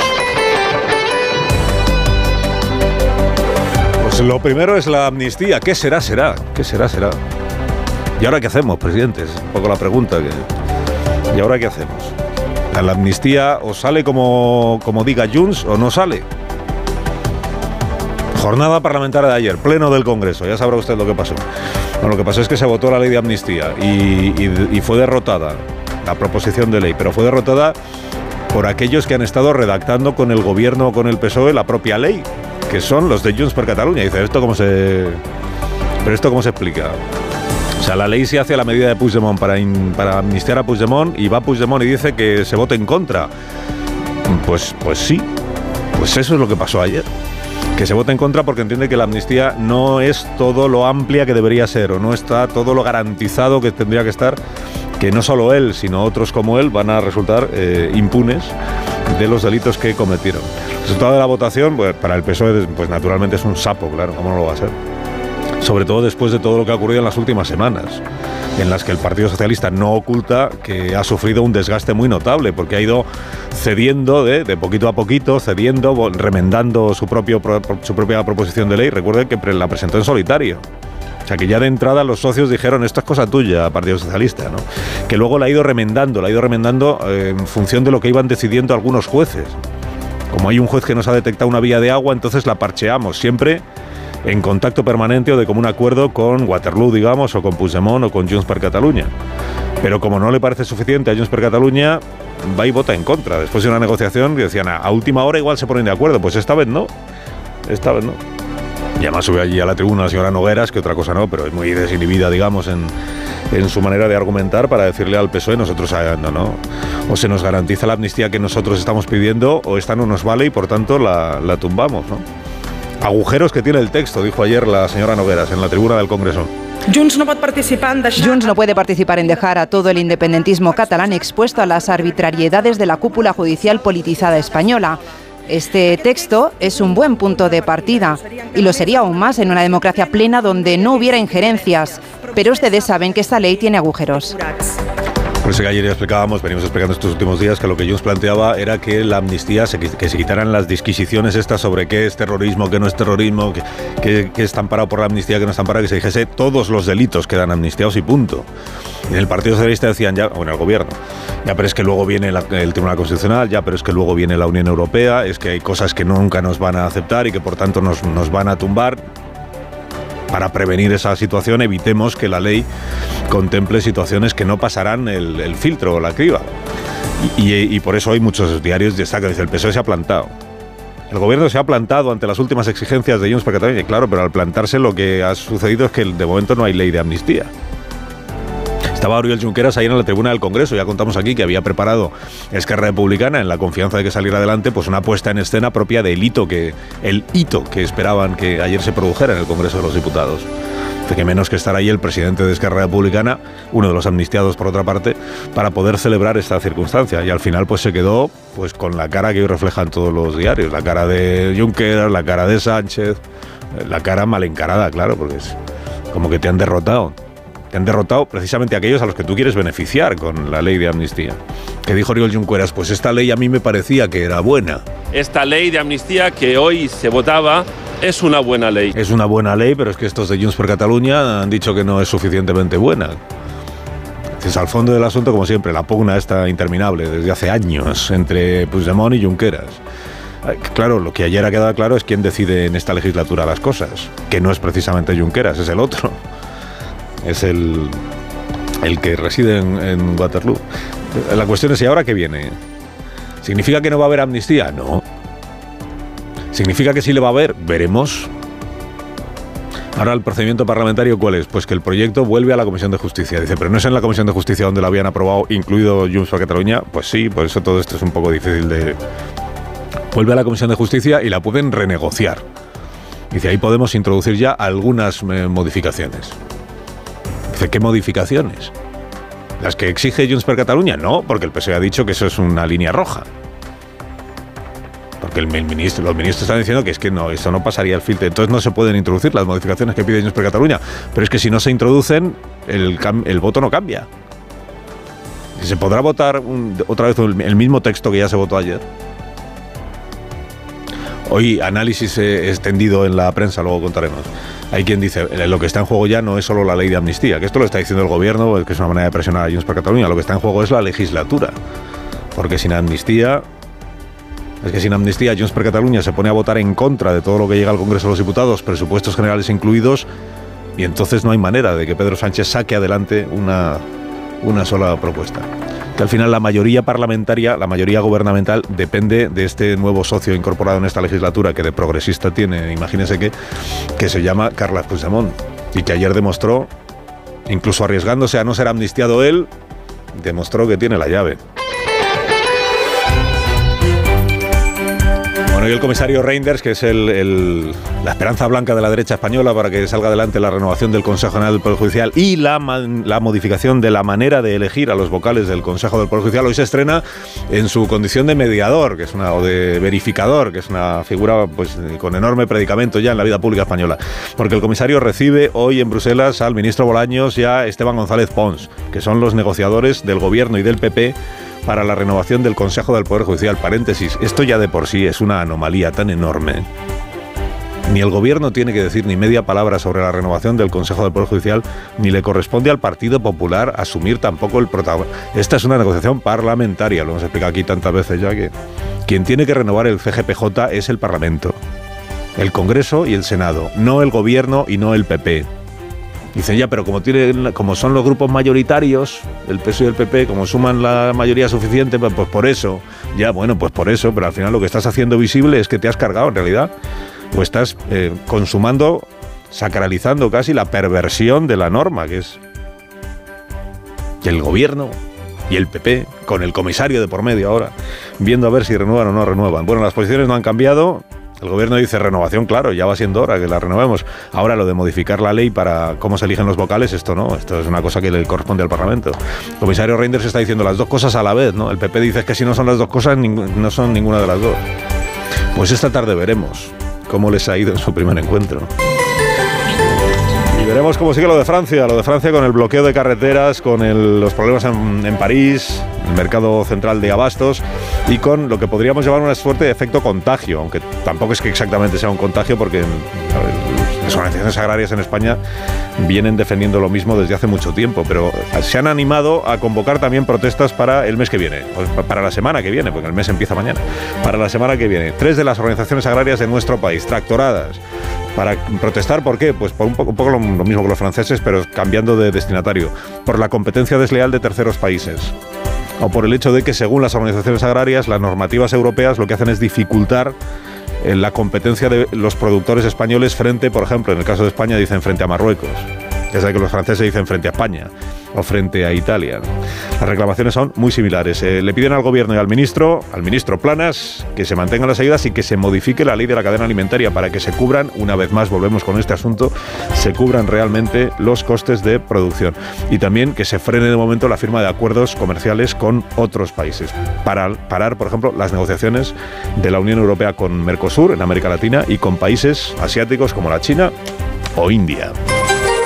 Alsina en Onda Cero. Son las 7 y 11 minutos, 6 y 11 en Canarias. De parte de la compañía Renfe le cuento que han instalado equipos de videovigilancia inteligente en más de 190 estaciones de cercanías de todo el país, que es un primer paso para la digitalización completa de los sistemas de seguridad de 600 estaciones de cercanías. Es un presupuesto de 31 millones de euros.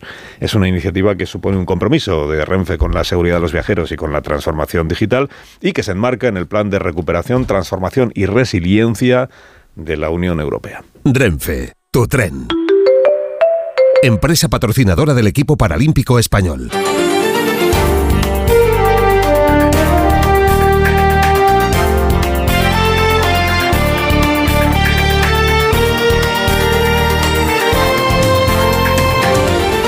Otras noticias de esta mañana del miércoles, la ministra de Ciencia, Diana Morán, liderará el PSOE de la Comunidad Valenciana. Tras llegar a un acuerdo con los otros dos candidatos gracias a la mediación del secretario de organización Santos Cerdán para evitar el proceso de primarias, Morán se ha comprometido a integrar en la ejecutiva a los otros dos aspirantes, el secretario general en Valencia, Carlos Fernández Bielsa, y el secretario general en Alicante, Alejandro Soler. El gobierno y el presidente de Canarias abordan hoy las propuestas para facilitar el reparto de menores a otras comunidades autónomas. La ministra Sira Rego viaja a Tenerife donde analizará la las cuatro reformas legislativas que plantea Fernando Clavijo, de las que no se conocen detalles. El archipiélago tiene unos 5.600 menores no acompañados en su red de acogida. Clavijo exigía ayer a la Unión Europea y al Gobierno Central más medios para atender a los inmigrantes en el Hierro, donde han llegado solo este mes más de 3.500 personas. La situación es límite.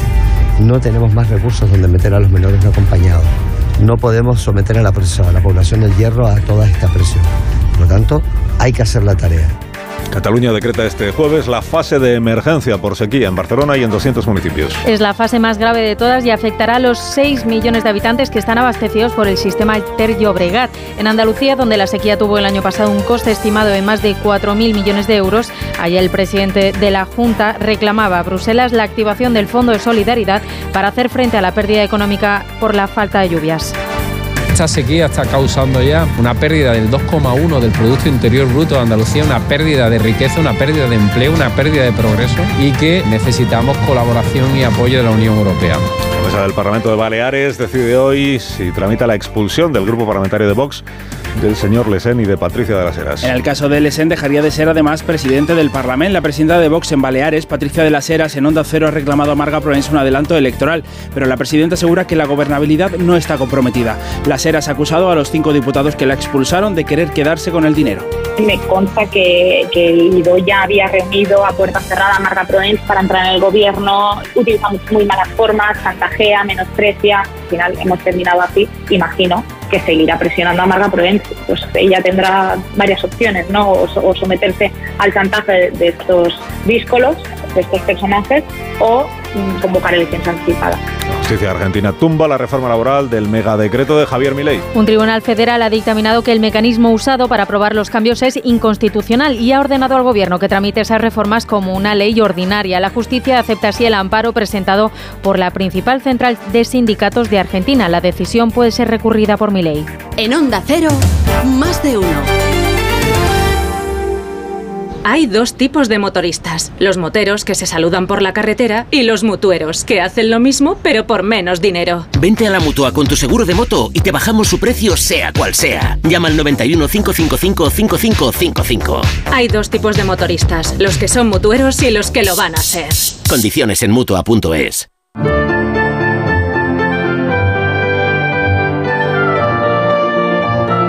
y cuarto, una menos en Canarias, con Roberto Brasero, la previsión del tiempo para este nuevo día. Buenos días, Roberto. Hola, Carlos. Muy buenos días y buenos días a todos. Despedimos hoy el mes de enero con algo de frío a primera hora. Bueno, como ayer, no han bajado más las temperaturas. Y con una tarde que hoy volverá a ser primaveral como las de estos últimos días, hoy también en el último día de enero. Y miramos por delante y mañana febrero viene igual. Y los siguientes días igual. Y eso implica frío y nieblas a primera hora, pero luego tarde soleada y cálida en general. Y eso implica que seguiremos sin ver llover, ni en el último día de enero que es hoy, ni en el primero de febrero que es mañana, ni en la primera semana y casi la segunda tampoco. Y miramos por delante y solo vemos el anticiclón. Hoy, desde luego, destacables esas nieblas que incluso en zonas de Castilla y León o por el Valle del Ebro pueden ser persistentes y hay puntos donde no levantarán en todo el día. Vemos también nubes bajas a orillas del Mediterráneo. Esas sí pueden dejar escapar algunas gotas. No cuentan, desde luego, para solucionar la sequía, ni mucho menos. Pero nubes sí, comunidad valenciana, en el estrecho, con fuerte viento de levante. Y el viento hoy también soplará con algunas rachas fuertes en Canarias, donde otro día más sigue la calima. Otro día más para despedir enero, como el de ayer. Y mañana cambiamos de mes pero el tiempo seguirá igual. Más de uno en Onda Cero. La ministra de Educación, la señora Alegría, se va a reunir con los gobiernos autonómicos para abordar lo de la limitación del uso del teléfono móvil en los centros escolares. Hay seis gobiernos autonómicos que ya tienen en vigor algunas medidas. Mercedes Pascua, buenos días. Buenos días. La cita es a las once y media para hablar del uso del móvil en el espacio educativo. La ministra Alegría les va a enseñar a los consejeros el documento aprobado por la Comisión Permanente del Consejo Escolar, una reunión que presidió Pedro Sánchez la pasada semana y en la que la comunidad educativa aprobó por unanimidad prohibir el móvil en la infantil y primaria, excepcionalmente autorizados por salud o motivos personales, y la recomendación para los alumnos de secundaria de apagar el móvil cuando se llega al instituto o colegio y solo utilizarlo por motivos educativos si el profesor lo requiere. Desde el Consejo Escolar piden a los centros que promocionen actividades de ocio, ya que el móvil tampoco se debe usar ni en recreos ni en comedor. Galicia, Madrid, Andalucía, Castilla-La Mancha y Murcia tienen restricciones al móvil en la escuela. También tiene normativa Castilla y León. Otras comunidades las están preparando.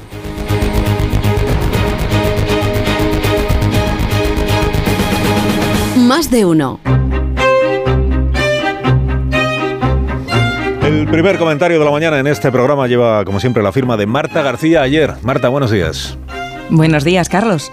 Al final, Junts, Junts votó no a la ley de amnistía, votó no a que se aprobara el mismo texto que hace una semana. Dijo que sí. Y andan en el PSOE sorprendidos. Es absolutamente incomprensible, dicen. Les sorprende que los que se saltaron la Constitución les exijan ahora algo que se salta la Constitución. Eso sí que es sorprendente. Que se sorprendan de Junts siendo Junts el partido del principal beneficiario de la amnistía ha impedido que se apruebe la amnistía, que no significa que no se termine aprobando, pero Junts gana 15 días para seguir enredando. Ahora dicen que se les queda corta, no les da la suficiente impunidad, quieren una amnistía integral, integral de masa madre. ¿Va a mantenerse firme el PSOE? ¿Cederá Junts o saltará la legislatura por los aires? La ley no ha salido porque Puigdemont exige que la amnistía incluya los delitos de terrorismo, todos los tipos de terrorismo. Tantos esfuerzos del gobierno en diferenciar tipos de terrorismo para nada, porque los quieren todos, también con violencia. Y ya puestos, la alta traición también, no sea que la trama rusa no sea tan descabellada. Les importa tanto que la amnistía parezca constitucional como la gobernabilidad de España. Un comino. A ver si va a resultar que no era cuestión de concordia, ni de perdonar al bedel del colegio que puso una urna, ni a ese mil y pico de imputados anónimos que servían de coartada para que no pareciera un intercambio mucho más sencillo. Siete votos para Sánchez por la impunidad de Puigdemont. Muchos indepes que ni cometieron actos violentos ni contactos con el Kremlin no entenderán bien que esta ley de amnistía no se aprobara. No lo entenderán si se creyeron que la amnistía era de verdad pensando en ellos. Como sorprendidos andan los socialistas que se creían lo de la concordia. Al final resulta demasiado obvio que a Junts solo le importa la impunidad de Puigdemont y cuatro más. Por mí, por todos mis compañeros, pero por Waterloo primero. Moraleja, Marta. No es sorpresa, sino paradoja, que al final a la amnistía le salga una línea roja. 7 y 21 menos en Canarias, esto es Onda Cero.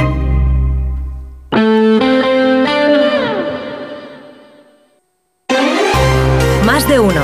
Onda Cero, Comunidad de Madrid.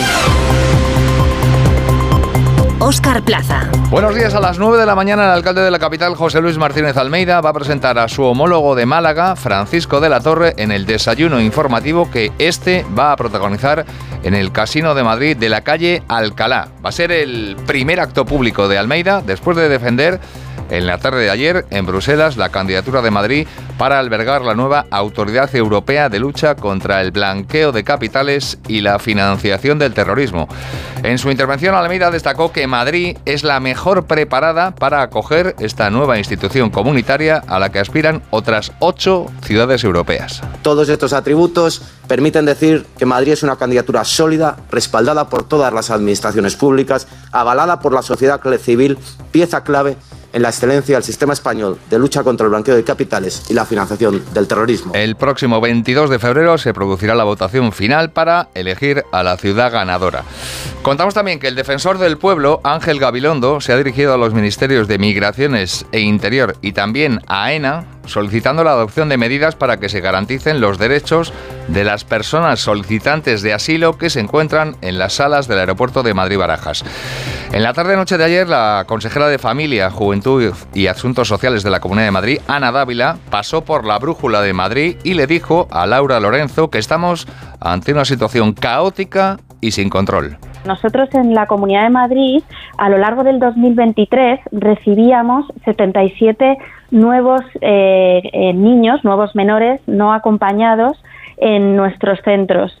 En este caso, en el primer mes del año 2024, hemos recibido 401 eh, nuevos menores y de, ellos 293 eh, han procedido directamente de Barajas. Por otro lado, el Consejo de Gobierno de la Comunidad de Madrid va a aprobar hoy declarar el flamenco como bien de interés cultural, medida que se toma por el arraigo de este espectáculo en la sociedad madrileña. Y sepan también que el dueño de un boleto de euromillones validado en Leganés va a percibir algo más de 72 millones de euros, 72 al ser uno de los dos únicos acertantes de primera categoría del sorteo celebrado anoche. El otro boleto fue sellado en el Reino Unido y este madrileño, este boleto, fue validado en la Administración de Loterías número 23 de Leganés, que está situada en el centro comercial Plaza Nueva. 7 y 23 minutos. Toca repasar ahora con Ama Seguros la situación del tráfico. Si eres familiar de un profesional sanitario, disfruta también de las ventajas de Ama. Ama, seguros para profesionales sanitarios y familiares. Infórmate en amaseguros.com o en el 911 75 40 37.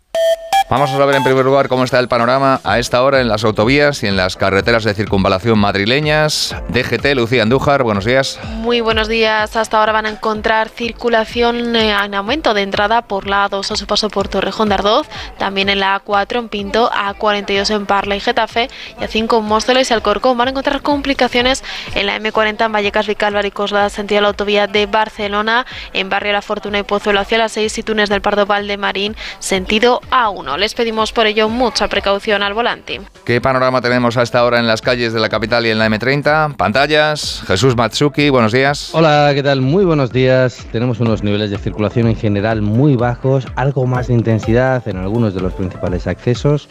Por ejemplo, a esta hora a destacar la entrada por la Plaza de Cristo Rey para conectar sobre todo a través del paso inferior con CA Bermúdez. En la zona sur también algo más de intensidad, pero sobre todo en la zona sur se nota en la M30 entre Méndez Álvaro y el puente de ventas, ya con un tráfico algo más intenso.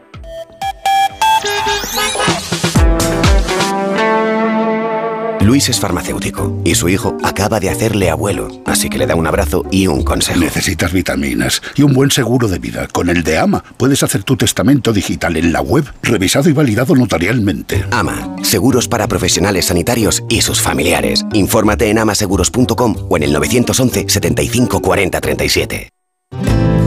En cuanto al tiempo, aunque va a seguir siendo poco propio de finales de enero, bajan hoy las mínimas en Madrid. Estamos ahora mismo a 5 grados en la capital, pero por la tarde llegaremos a 16. Hay brumas matinales en varias zonas del sur de la región y el día va a ser de cielos despejados o poco nubosos.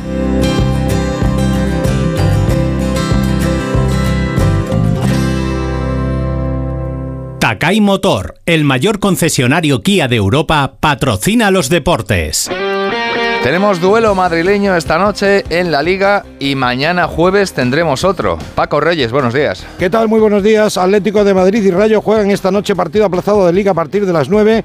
Los rojiblancos invictos en casa no van a poder contar con Álvaro Morata. Hoy se tiene que hacer oficial el fichaje del central procedente del Valencia, Gabriel Paulista. Por otro lado, el preparador físico rojiblanco, el profe Ortega, anunció ayer que deja el club a final de temporada. Por su parte, el Rayo Vallecano ha fichado a Miguel Crespo centrocampista portugués que llega cedido del Fenerbahce. Mañana, Getafe, Real Madrid. Y en la Euroliga de baloncesto, el Real Madrid logró anoche su vigésimo primera victoria tras ganar a Maccabi 106-101. En Takai Motor, un coche de kilómetro cero significa cero secretos, cero sorpresas. Ven a conocer el Kia Sportage y el Kia Ceed y empieza de cero con tu Kia seminuevo certificado. Y con el mejor precio, aprovechalo hasta fin de mes. Takai Motor, tu concesionario Kia en Alcorcón, Móstoles y Fuenlabrada o en la web takaimotor.com. Kia, movement that inspires. Son las 7 y 26 minutos. Olvídate del ruido y de las pérdidas de temperatura. Cambia tus ventanas con Afan Decor y mejora el confort de los que más te importan. Todas nuestras instalaciones tienen garantía de por vida. Ventanas Afan Decor con triple acristalamiento Climalit y disfruta de un confort 5 estrellas. En un contexto de crisis hay muchas familias que están atravesando graves dificultades para atender sus necesidades más básicas. Hoy toca dar una respuesta urgente y directa a los hogares más afectados. Tú también puedes estar donde toca. Hazte socio o socia de Cruz Roja. Entra en cruzroja.es o llama al 900-104-971. Te compra tu coche, te compra tu carro, te compra tu buga Te compra tu furgo, te compra tu te compra tu auto, caravan. ¿Te han hecho una oferta? Te la mejoramos. Has oído bien. Mejor precio garantizado y compromiso de pago en 24 horas. Ven a vernos. En la ganadería Organic producimos la mejor carne del mundo. Hacemos cría ecológica de las razas Angus y Wayu, 100% sostenible. Nuestra carne es deliciosa y saludable, extremadamente tierna y jugosa. Va del campo a tu casa, sin intermediarios, a un precio justo. Si pruebas Organic, solo comerás Organic. Nosotros te la llevamos gratis a tu casa. Haz tu pedido en el 910-2010, 910-2010 o carneorganic.com. Organic, la mejor carne del mundo. Bricolaje Moraleja, la mayor exposición de tarima que te puedas imaginar, con las mejores marcas como Parador y las últimas tendencias en diseño. Más de 40 modelos en stock. Brico oferta. Laminado AC5 modelo Oliva 9,50 euros metro cuadrado. Parador AC5 Nova Calizo 16 euros. PVC AC5 modelo Milán 20 euros metro cuadrado. En Bricolaje Moraleja en Getafe, calle Galileo Galilei 14. Bricomoraleja.com. Descubre el placer de volver a sonreír sin complejos y con normalidad en Vericat Velázquez. Pregunta por el tratamiento de implantes dentales inmediatos, sin dolor y aunque tengas poco hueso. Vericat Velázquez 910-887-490. Y si eres oyente de esta emisora, tendrán una atención especial contigo. 910-887-490. ¿Quieres que tus hijos dominen las matemáticas? Smartic es tu solución. El método online divertido y eficaz para que tus hijos dominen las matemáticas con solo 15 minutos al día. Smartick, 15 minutos y listo. Entra en smartick.com y pruébalo gratis. ¿Sabes cuánto vale tu coche? Seguro que más de lo que crees. En Yamóvil compramos tu coche en el acto y te pagamos más por él si está bien cuidado y nos encargamos de todos los gastos. No vendas tu coche sin antes visitar Yamóvil y ahora con un nuevo concesionario en Alcalá de Henares. Vender tu coche fácil en Yamóvil.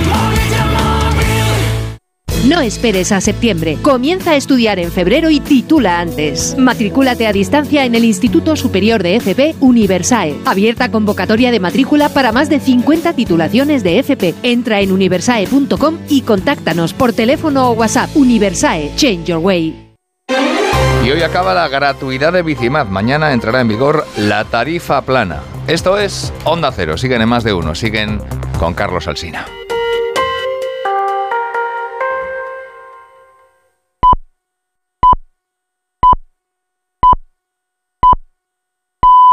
Son las siete y media de la mañana, seis y media de la mañana en las Islas Canarias. Escuchamos este consejo de Ibudol de los amigos de Kern Pharma. A ese dolor de espalda que no te deja hacer deporte o a ese dolor de cabeza que te hace difícil trabajar, ni agua. Ibudol, el primer ibuprofeno bebible en stick pack para aliviar el dolor. También Ibudol en comprimidos. Adultos y niños a partir de 12 años. Al dolor, Ibudol. Tenía que ser de Kern Pharma.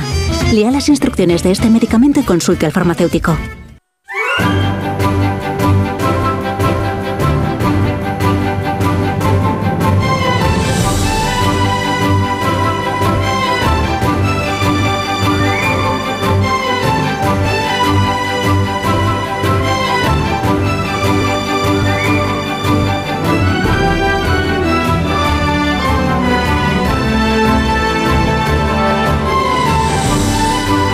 Estrenando la mañana del último día del mes de enero, que es miércoles. Mañana ya será jueves y será febrero. Para hoy tenemos esta previsión de temperaturas máximas. La más alta la vamos a disfrutar en Tenerife y será de 26 grados. En Bilbao y en Sevilla alcanzaremos los 21.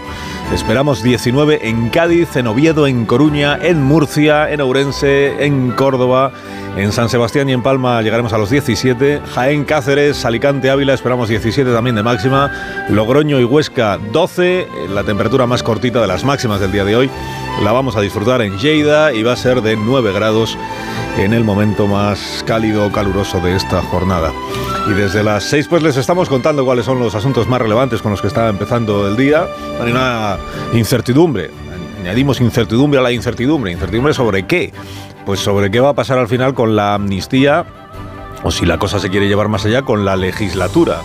¿Por qué con la amnistía? Pues porque Junts per Cataluña ayer, el señor Puigdemont, pues consumó la, amenaza, la advertencia, como se quiera llamar, y efectivamente votaron en contra de su propia ley de amnistía porque entienden que no está suficientemente eh, ampliada. Que hay, que amnistiarlo todo. Delitos de terrorismo, que si graves, que si no graves, todos. Delito de alta traición, por si acaso, tam- también. Eh, Todo aquello de lo que pudiera ser acusado Puigdemont por algún juez eh, ahora o en, o en adelante, antes de que entre en vigor la ley de amnistía. Todo, claro, pues el PSOE di- dice pues que, pues que no, ¿no? Pues que no lo ven. Pero la cuestión ya no es lo que pasó ayer, que esto ya se sabe. Lo que pasó ayer, pues que no salió adelante la ley de amnistía. Pero ahora sigue la historia. Ahora hay que renegociar la ley de amnistía. ¿Con quiénes? Con los mismos. Son Junts per Catalunya. Claro, si Junts persevera en que o se hace la ley como ellos dicen, incluyendo todo, o no sale adelante, pues es el PSOE el que tiene que decidir. Si deja caer la ley de amnistía, arriesgándose a que entonces ya no saca adelante en el Congreso ni, un solo proyecto, desde luego si depende de la actual mayoría gubernamental, porque ya no sería mayoría sin Junts per Catalunya, ¿no? Tiene que decir, pero claro, ¿cómo, ¿cómo va a dejar caer la ley de amnistía el PSOE que nos tiene dicho desde hace seis meses que la amnistía es imprescindible para la convivencia, para el reencuentro, para la concordia, para la gobernabilidad, para no sé cuántas cosas más? Te has cargado de argumentos ahora, a ver cómo los desmontas si finalmente no hubiera amnistía. Pero bueno, apuestas, pues. Hombre, hay de todo, pero la sensación así más generalizada pues es que habrá amnistía y encontrarán una manera de reformular el asunto de alguna, de alguna forma que le valga. Bueno, el, el papelón del día de ayer para el señor Junqueras, que viajó a Madrid, oye, viajó a Madrid, que se personó en el Congreso de los Diputados para poder celebrar el hito de la aprobación de la ley de amnistía y se volvió sin celebración y sin ley de amnistía. Eso y los rostros de- del presidente, del ministro de Justicia, en fin, que eran de algunos ministros, dirigentes socialistas, que eran un poema, claro. Eran un poema porque ayer lo que quedó en evidencia es lo que todo el mundo, por otra parte, sabía, que es que sin Puigdemont no hay votación que pueda sacar adelante la conjunción progresista separatista. ¿Y qué otras opciones tiene Sánchez? Ahora vienen los presupuestos. ¿Qué hacemos con los presupuestos? Hoy ya son varias las crónicas que dicen, no, el, el gobierno está dispuesto a prorrogar los presupuestos porque ya se hacia la idea de que igual no saca adelante unos presupuestos nuevos. Pero ni ahora, ni el año que viene, ni el siguiente, ni nunca. Bueno, incertidumbre, que se añade a la incertidumbre que ya teníamos. Por cierto, Diana Morán va a ser, o ya es de facto, la nueva líder del Partido Socialista de la Comunidad Valenciana, porque había otros dos aspirantes, pero la Dirección Nacional les ha forzado a un pacto, que esto es una cosa muy bonita. ¿Cómo se fue? O sea, el, el pacto es un pacto a la fuerza, que consiste en decir, oye, retirados. Retirados para que sea la ministra la que lidere el partido. Dicen nosotros, bueno, nos retiramos si nos garantizáis un sillón en la nueva ejecutiva. Venga, vale. Tenéis sillón en la nueva dirección, pero os retiráis. Y así los militantes, que son los que tienen siempre la última palabra, ¿verdad? En primarias, los militantes, oye, podrán elegir entre Diana Morán o la ministra de Ciencia, que es Diana Morán. Se levantan mucho antes de que salga el sol. Son la primera luz en la oscuridad. La antorcha que abre camino al nuevo día. Están comprometidos con la información. Son la España que madruga.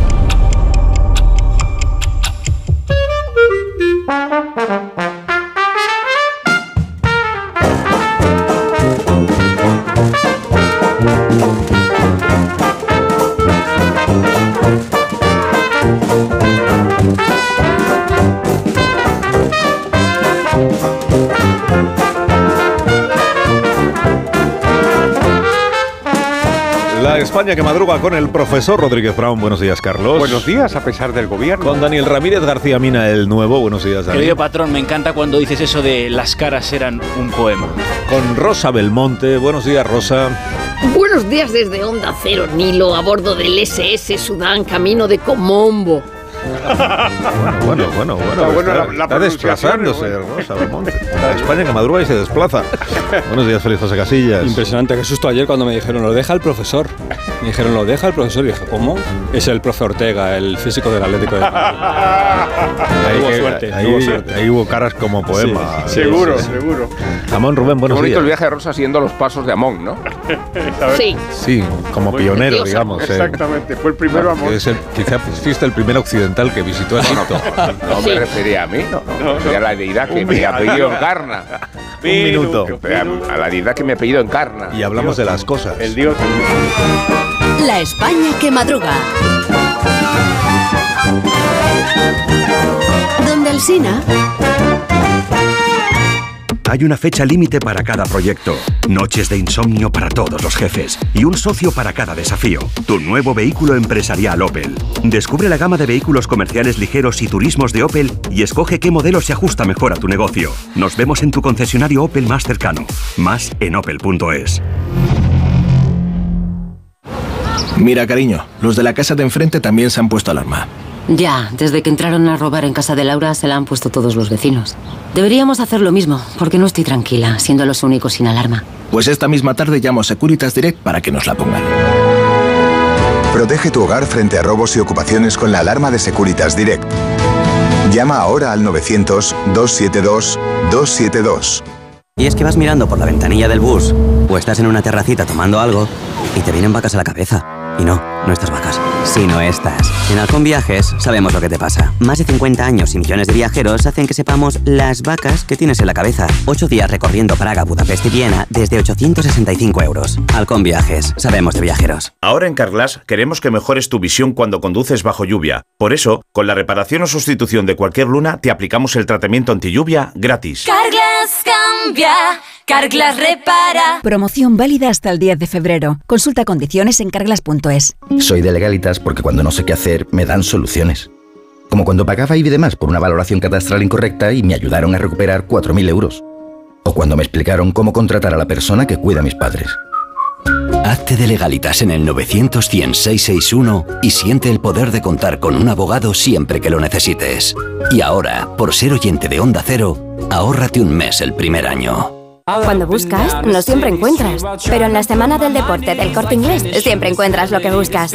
Hasta el 50% de descuento en marcas como Nike, Adidas, Puma, Six Boomerang, Under Armour, Quicksilver, New Balance, Vans, Mountain Pro, Columbia y Roxy. Del 25 al 31 de enero, Semana del Deporte del Corte Inglés. En tienda web y app. Más que 60 consigue un sexy 60% de descuento en tus nuevas gafas. Infórmate en soloptical.com. Soloptical, solo grandes ópticas. Tengo la memoria fatal, se me olvida todo. Si te falla la memoria, toma de Memory. De Memory con vitamina B5 contribuye al rendimiento intelectual. Y ahora para los más mayores, de Memory Senior de Pharma OTC. Esta es Laura, más conocida como arroba reparte corazones. Y le encanta repartir, pues corazones. Los reparte en redes, al despedirse. ¡Adiós, corazones! Está continuamente repartiendo corazones. Sí, reparte mucho, pero nada comparado con el Rasca Millonario de la ONCE, que reparte más de 20 millones de euros en premios. ¿Y eso es mucho repartir? Rasca Millonario de la ONCE, reparte como nadie. A todos los que jugáis a la ONCE, bien jugado. Juega responsablemente y solo si eres mayor de edad. Mira, cariño, los de la casa de enfrente también se han puesto alarma. Ya, desde que entraron a robar en casa de Laura se la han puesto todos los vecinos. Deberíamos hacer lo mismo, porque no estoy tranquila, siendo los únicos sin alarma. Pues esta misma tarde llamo a Securitas Direct para que nos la pongan. Protege tu hogar frente a robos y ocupaciones con la alarma de Securitas Direct. Llama ahora al 900-272-272. Carla, al viaje de Tokio al final no va el director. ¿Te interesa? Diez días, reuniones, cenas, karaoke, un spa. En la vida lo importante es saber aprovechar las oportunidades. Hay coches que solo pasan una vez, como el Citroën C3 desde 13.900 euros con entrega inmediata solo por esta vez y solo este mes. Citroën. Condiciones en citroen.es. Más de uno en Onda Cero. Donde el Sina.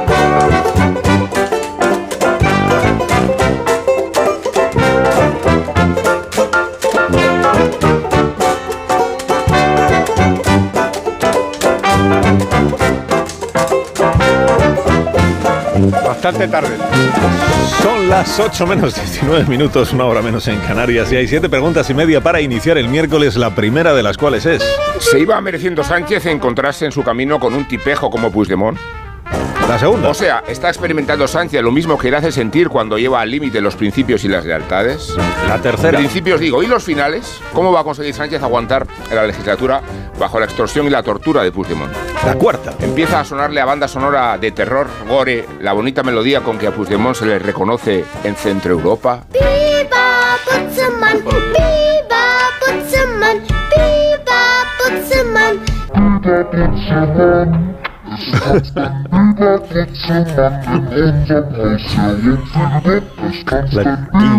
Déjala, Fran, la música.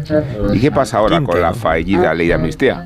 ¿Vuelve la comisión de la que vino para someterse a los retoques del PSOE que el propio PSOE no acepta? La sexta. ¿Tendrá que comerse Sánchez de las presiones de Puigdemont si quiere sacar los presupuestos? La séptima. Puigdemont. ¿Hasta dónde va a llevar su guerra Esquerra y Junts después del desafío que Puigdemont organizó a Junqueras en el Parlamento? Se personó el propio líder de Esquerra. ¿eh? Y la media, que es la última. ¿Cuánto es verosímil un adelanto electoral si resulta que... Los periódicos de esta mañana, ¿de qué tratan, Dani? Pedro Sánchez, como reza el último título de Fernando Sabater, ya es carne gobernada por Junts. Eh, la de este martes fue la primera gran derrota parlamentaria del presidente del gobierno. La gravedad de la situación trasciende en todas las portadas. Los periódicos más cercanos a Moncloa rebajan el riesgo de que descarrile la legislatura, mientras que los periódicos más cercanos a la oposición ven al presidente pendiendo de un hilo. Por ejemplo, La Vanguardia titula Junts frena la amnistía y fuerza a una nueva negociación. El, el, diario catalán pone el foco en ese mes que tienen desde hoy Sánchez y Puigdemont para volver a intentar un pacto en la Comisión de Justicia. Porque la ley, eso importante, no ha fracasado del todo. Ha sido, digamos, de vuelta al corral, al peldaño anterior a su aprobación. El país tampoco evidencia en su titular principal la derrota del gobierno, sino que carga las culpas a Puigdemont. Junts paraliza la amnistía al negarse el PSOE a más cesiones. La derecha independentista vota contra el proyecto que antes había acordado. Hoy, los de Puigdemont no son progresistas, sino de derechas. El subtítulo del país recoge una reacción del gobierno que en el fondo es una respuesta al resto de portadas que vamos a comentar ahora. Dice el gobierno, no está en riesgo la legislatura, si acaso la amnistía. ABC, Puigdemont derrota a Sánchez, el presidente reúne de urgencia su núcleo duro. El mundo, Puigdemont noquea a Sánchez y acerca la legislatura al colapso. La razón, Puigdemont derrota a Sánchez. Junts deja la legislatura en el aire porque Moncloa ve poco margen para negociar. El español, Puigdemont para el reloj de Sánchez. Junts no le aprobará nada hasta que cedan la amnistía. El confidencial recuerda que el presidente, aunque se viera a sí mismo derrotado, no, no podría convocar elecciones hasta el 29 de mayo. La Constitución exige que pase un año desde la disolución de las cámaras anterior. Titular, Sánchez planea una huida hacia adelante y aguantar incluso sin presupuestos. ¿Y qué otros calzots has encontrado esta mañana en esas cebollas blancas sombreadas con tinta negra que son...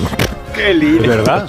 Te ha quedado muy ecológico además, patrón. Madre Bueno, de tenemos lío, querido Félix, en la sala del bar. Hubo tantos insultos a los jueces por parte de los socios del gobierno que los periódicos no se ponen de acuerdo esta mañana en el número. El Mundo habla de 12, el Español de 25. Hay una pregunta que ronda esta mañana a los diarios. ¿Por qué Sánchez se plantó ayer y no cedió ante Puigdemont? El editorial del país dice, el PSOE ha llegado todo lo lejos que era razonable. Muchas líneas rojas ha tenido que traspasar. A pesar del déficit crónico de pedagogía del Ejecutivo, está dentro de lo razonable que la ley englobe unos desórdenes públicos claramente diferenciables del terrorismo. Varias cabeceras recogen las palabras de Félix Bolaños. Esta ley entró en la Cámara Constitucional y saldrá constitucional, que es como decir que las modificaciones que exige Junts para blindar a Puigdemont ponen en riesgo la ley desde el punto de vista jurídico. Es decir, a Sánchez no le ha dado un repentino ataque de moral, sino que se ha visto derrotado en los tribunales, que es mucho peor que verse derrotado por Puigdemont. Voy con algunas opiniones. Soser Mida en el país habla de el dilema del prisionero. O Sánchez y Puigdemont se salvan juntos o perecen juntos. Alberto García Reyes en ABC dice que la cosa se ha puesto muy entretenida porque Sánchez se ha topado con un político como él. Dos inmorales frente a frente, batidos en duelo. Ignacio Varela en el Confidencial. Sánchez perdido en el laberinto. Si acepta la última extorsión de Puigdemont, sobrepasará el umbral de tolerancia. Si se resiste, Puigdemont lo someterá al escarnio de tumbar la ley después de obligarle a promoverla y transformarla varias veces. Pedro J. en el español asegura que el único límite de Sánchez es Europa y que se ha plantado porque, extender la amnistía a la trama rusa del procés obligaría a la UE a intervenir. Resultan divertidas las líneas de José Peláez sobre lo que ocurrió a la salida del Congreso. Los diputados del PSOE guardaban silencio. No sabían si defender la firmeza de Sánchez frente a las últimas exigencias de Puigdemont, porque puede que dentro de un mes el gobierno haya cedido a ellas con tal de sobrevivir. Y termino con una exclusiva. Alsina saca libro Por fin. sobre el arte de la matemática. Es verdad. Esta mañana concede una entrevista al mundo. Dice, las matemáticas son fáciles, pero hay profesores que las hacen lo- difíciles. Así lo veo yo. Es el nuevo libro de Claudia Alsina. Ah, no Yo mío. creí, quise creer que era Carlos Alsina por su rigor numérico, su criterio matemático, su mirada aristotélica, Ay, sus ay. manos siempre al servicio de la verdad, su lengua como guardiana de la democracia. su- y ya no sigo que dice el gobierno basta, que hay que combatir el porno. Basta, basta, basta. Basta, basta, basta. Gracias, Dani. Te quiero, patrón. Gracias, Dani. En la hoguera de Rosa Belmonte, ¿qué arde esta mañana, Rosa? Pues lo de Bustos en el mundo. Lo de la tarde de este martes no fue una sesión parlamentaria, sino una merienda caníbal con carne de juez como plato estrella. Las variopintas tribus destituyentes que componen la mayoría progresista parecían recién aterrizadas en la nieve de los Andes. En el país, temor republicano al posible apoyo de Taylor Swift a Biden. Es un artículo muy loco. Los trumpistas creen que respaldará al presidente en la final de la Super Bowl. Una manipulación mediática del entorno de Biden, dicen no sé qué republicanos. Y también creen que es una agente secreta del Pentágono. Viva el Cristo gay, titula Nuria Navari en el país, en Anatomía de Twitter. Es un desperdicio de titular porque el titular debería ser ¡Viva Cristo gay! La foto de, la foto de Montero. La foto de Montero y Bolaños en varios periódicos mirando pasar a Miriam Nogueras es como otras legendarias pero recientes. La de Rajoy mirando a Alberto Rodríguez, el señor Rastros y la de Pablo e Irene a Tania Sánchez. La empresa de Elon Musk implanta un chip cerebral a un humano. Neuralink pretende que se controlen dispositivos con la mente. En la razón se preguntan, ¿es un bluff? El chip cerebral de Musk, o sea, no era Bill Gates el del cheese, era más un tío que anuncia cosas para que su empresa suba en bolsa a saber en qué queda esto. Como adelantó Martín Bianchi en el país, Annie Leibovitz foto- fotografiará a los reyes de la colección del Banco de España. Leo en ABC que cobra 135.000 euros. A don Felipe y doña Leticia ya los retrató la gran Cristina García Rodero. Y en la colección del Banco de España está el retrato que Carmen Lafón pintó a los reyes Juan Carlos y Sofía. Habrá retratado a la reina de Inglaterra, pero esto de Leibovitz es un poco paleto.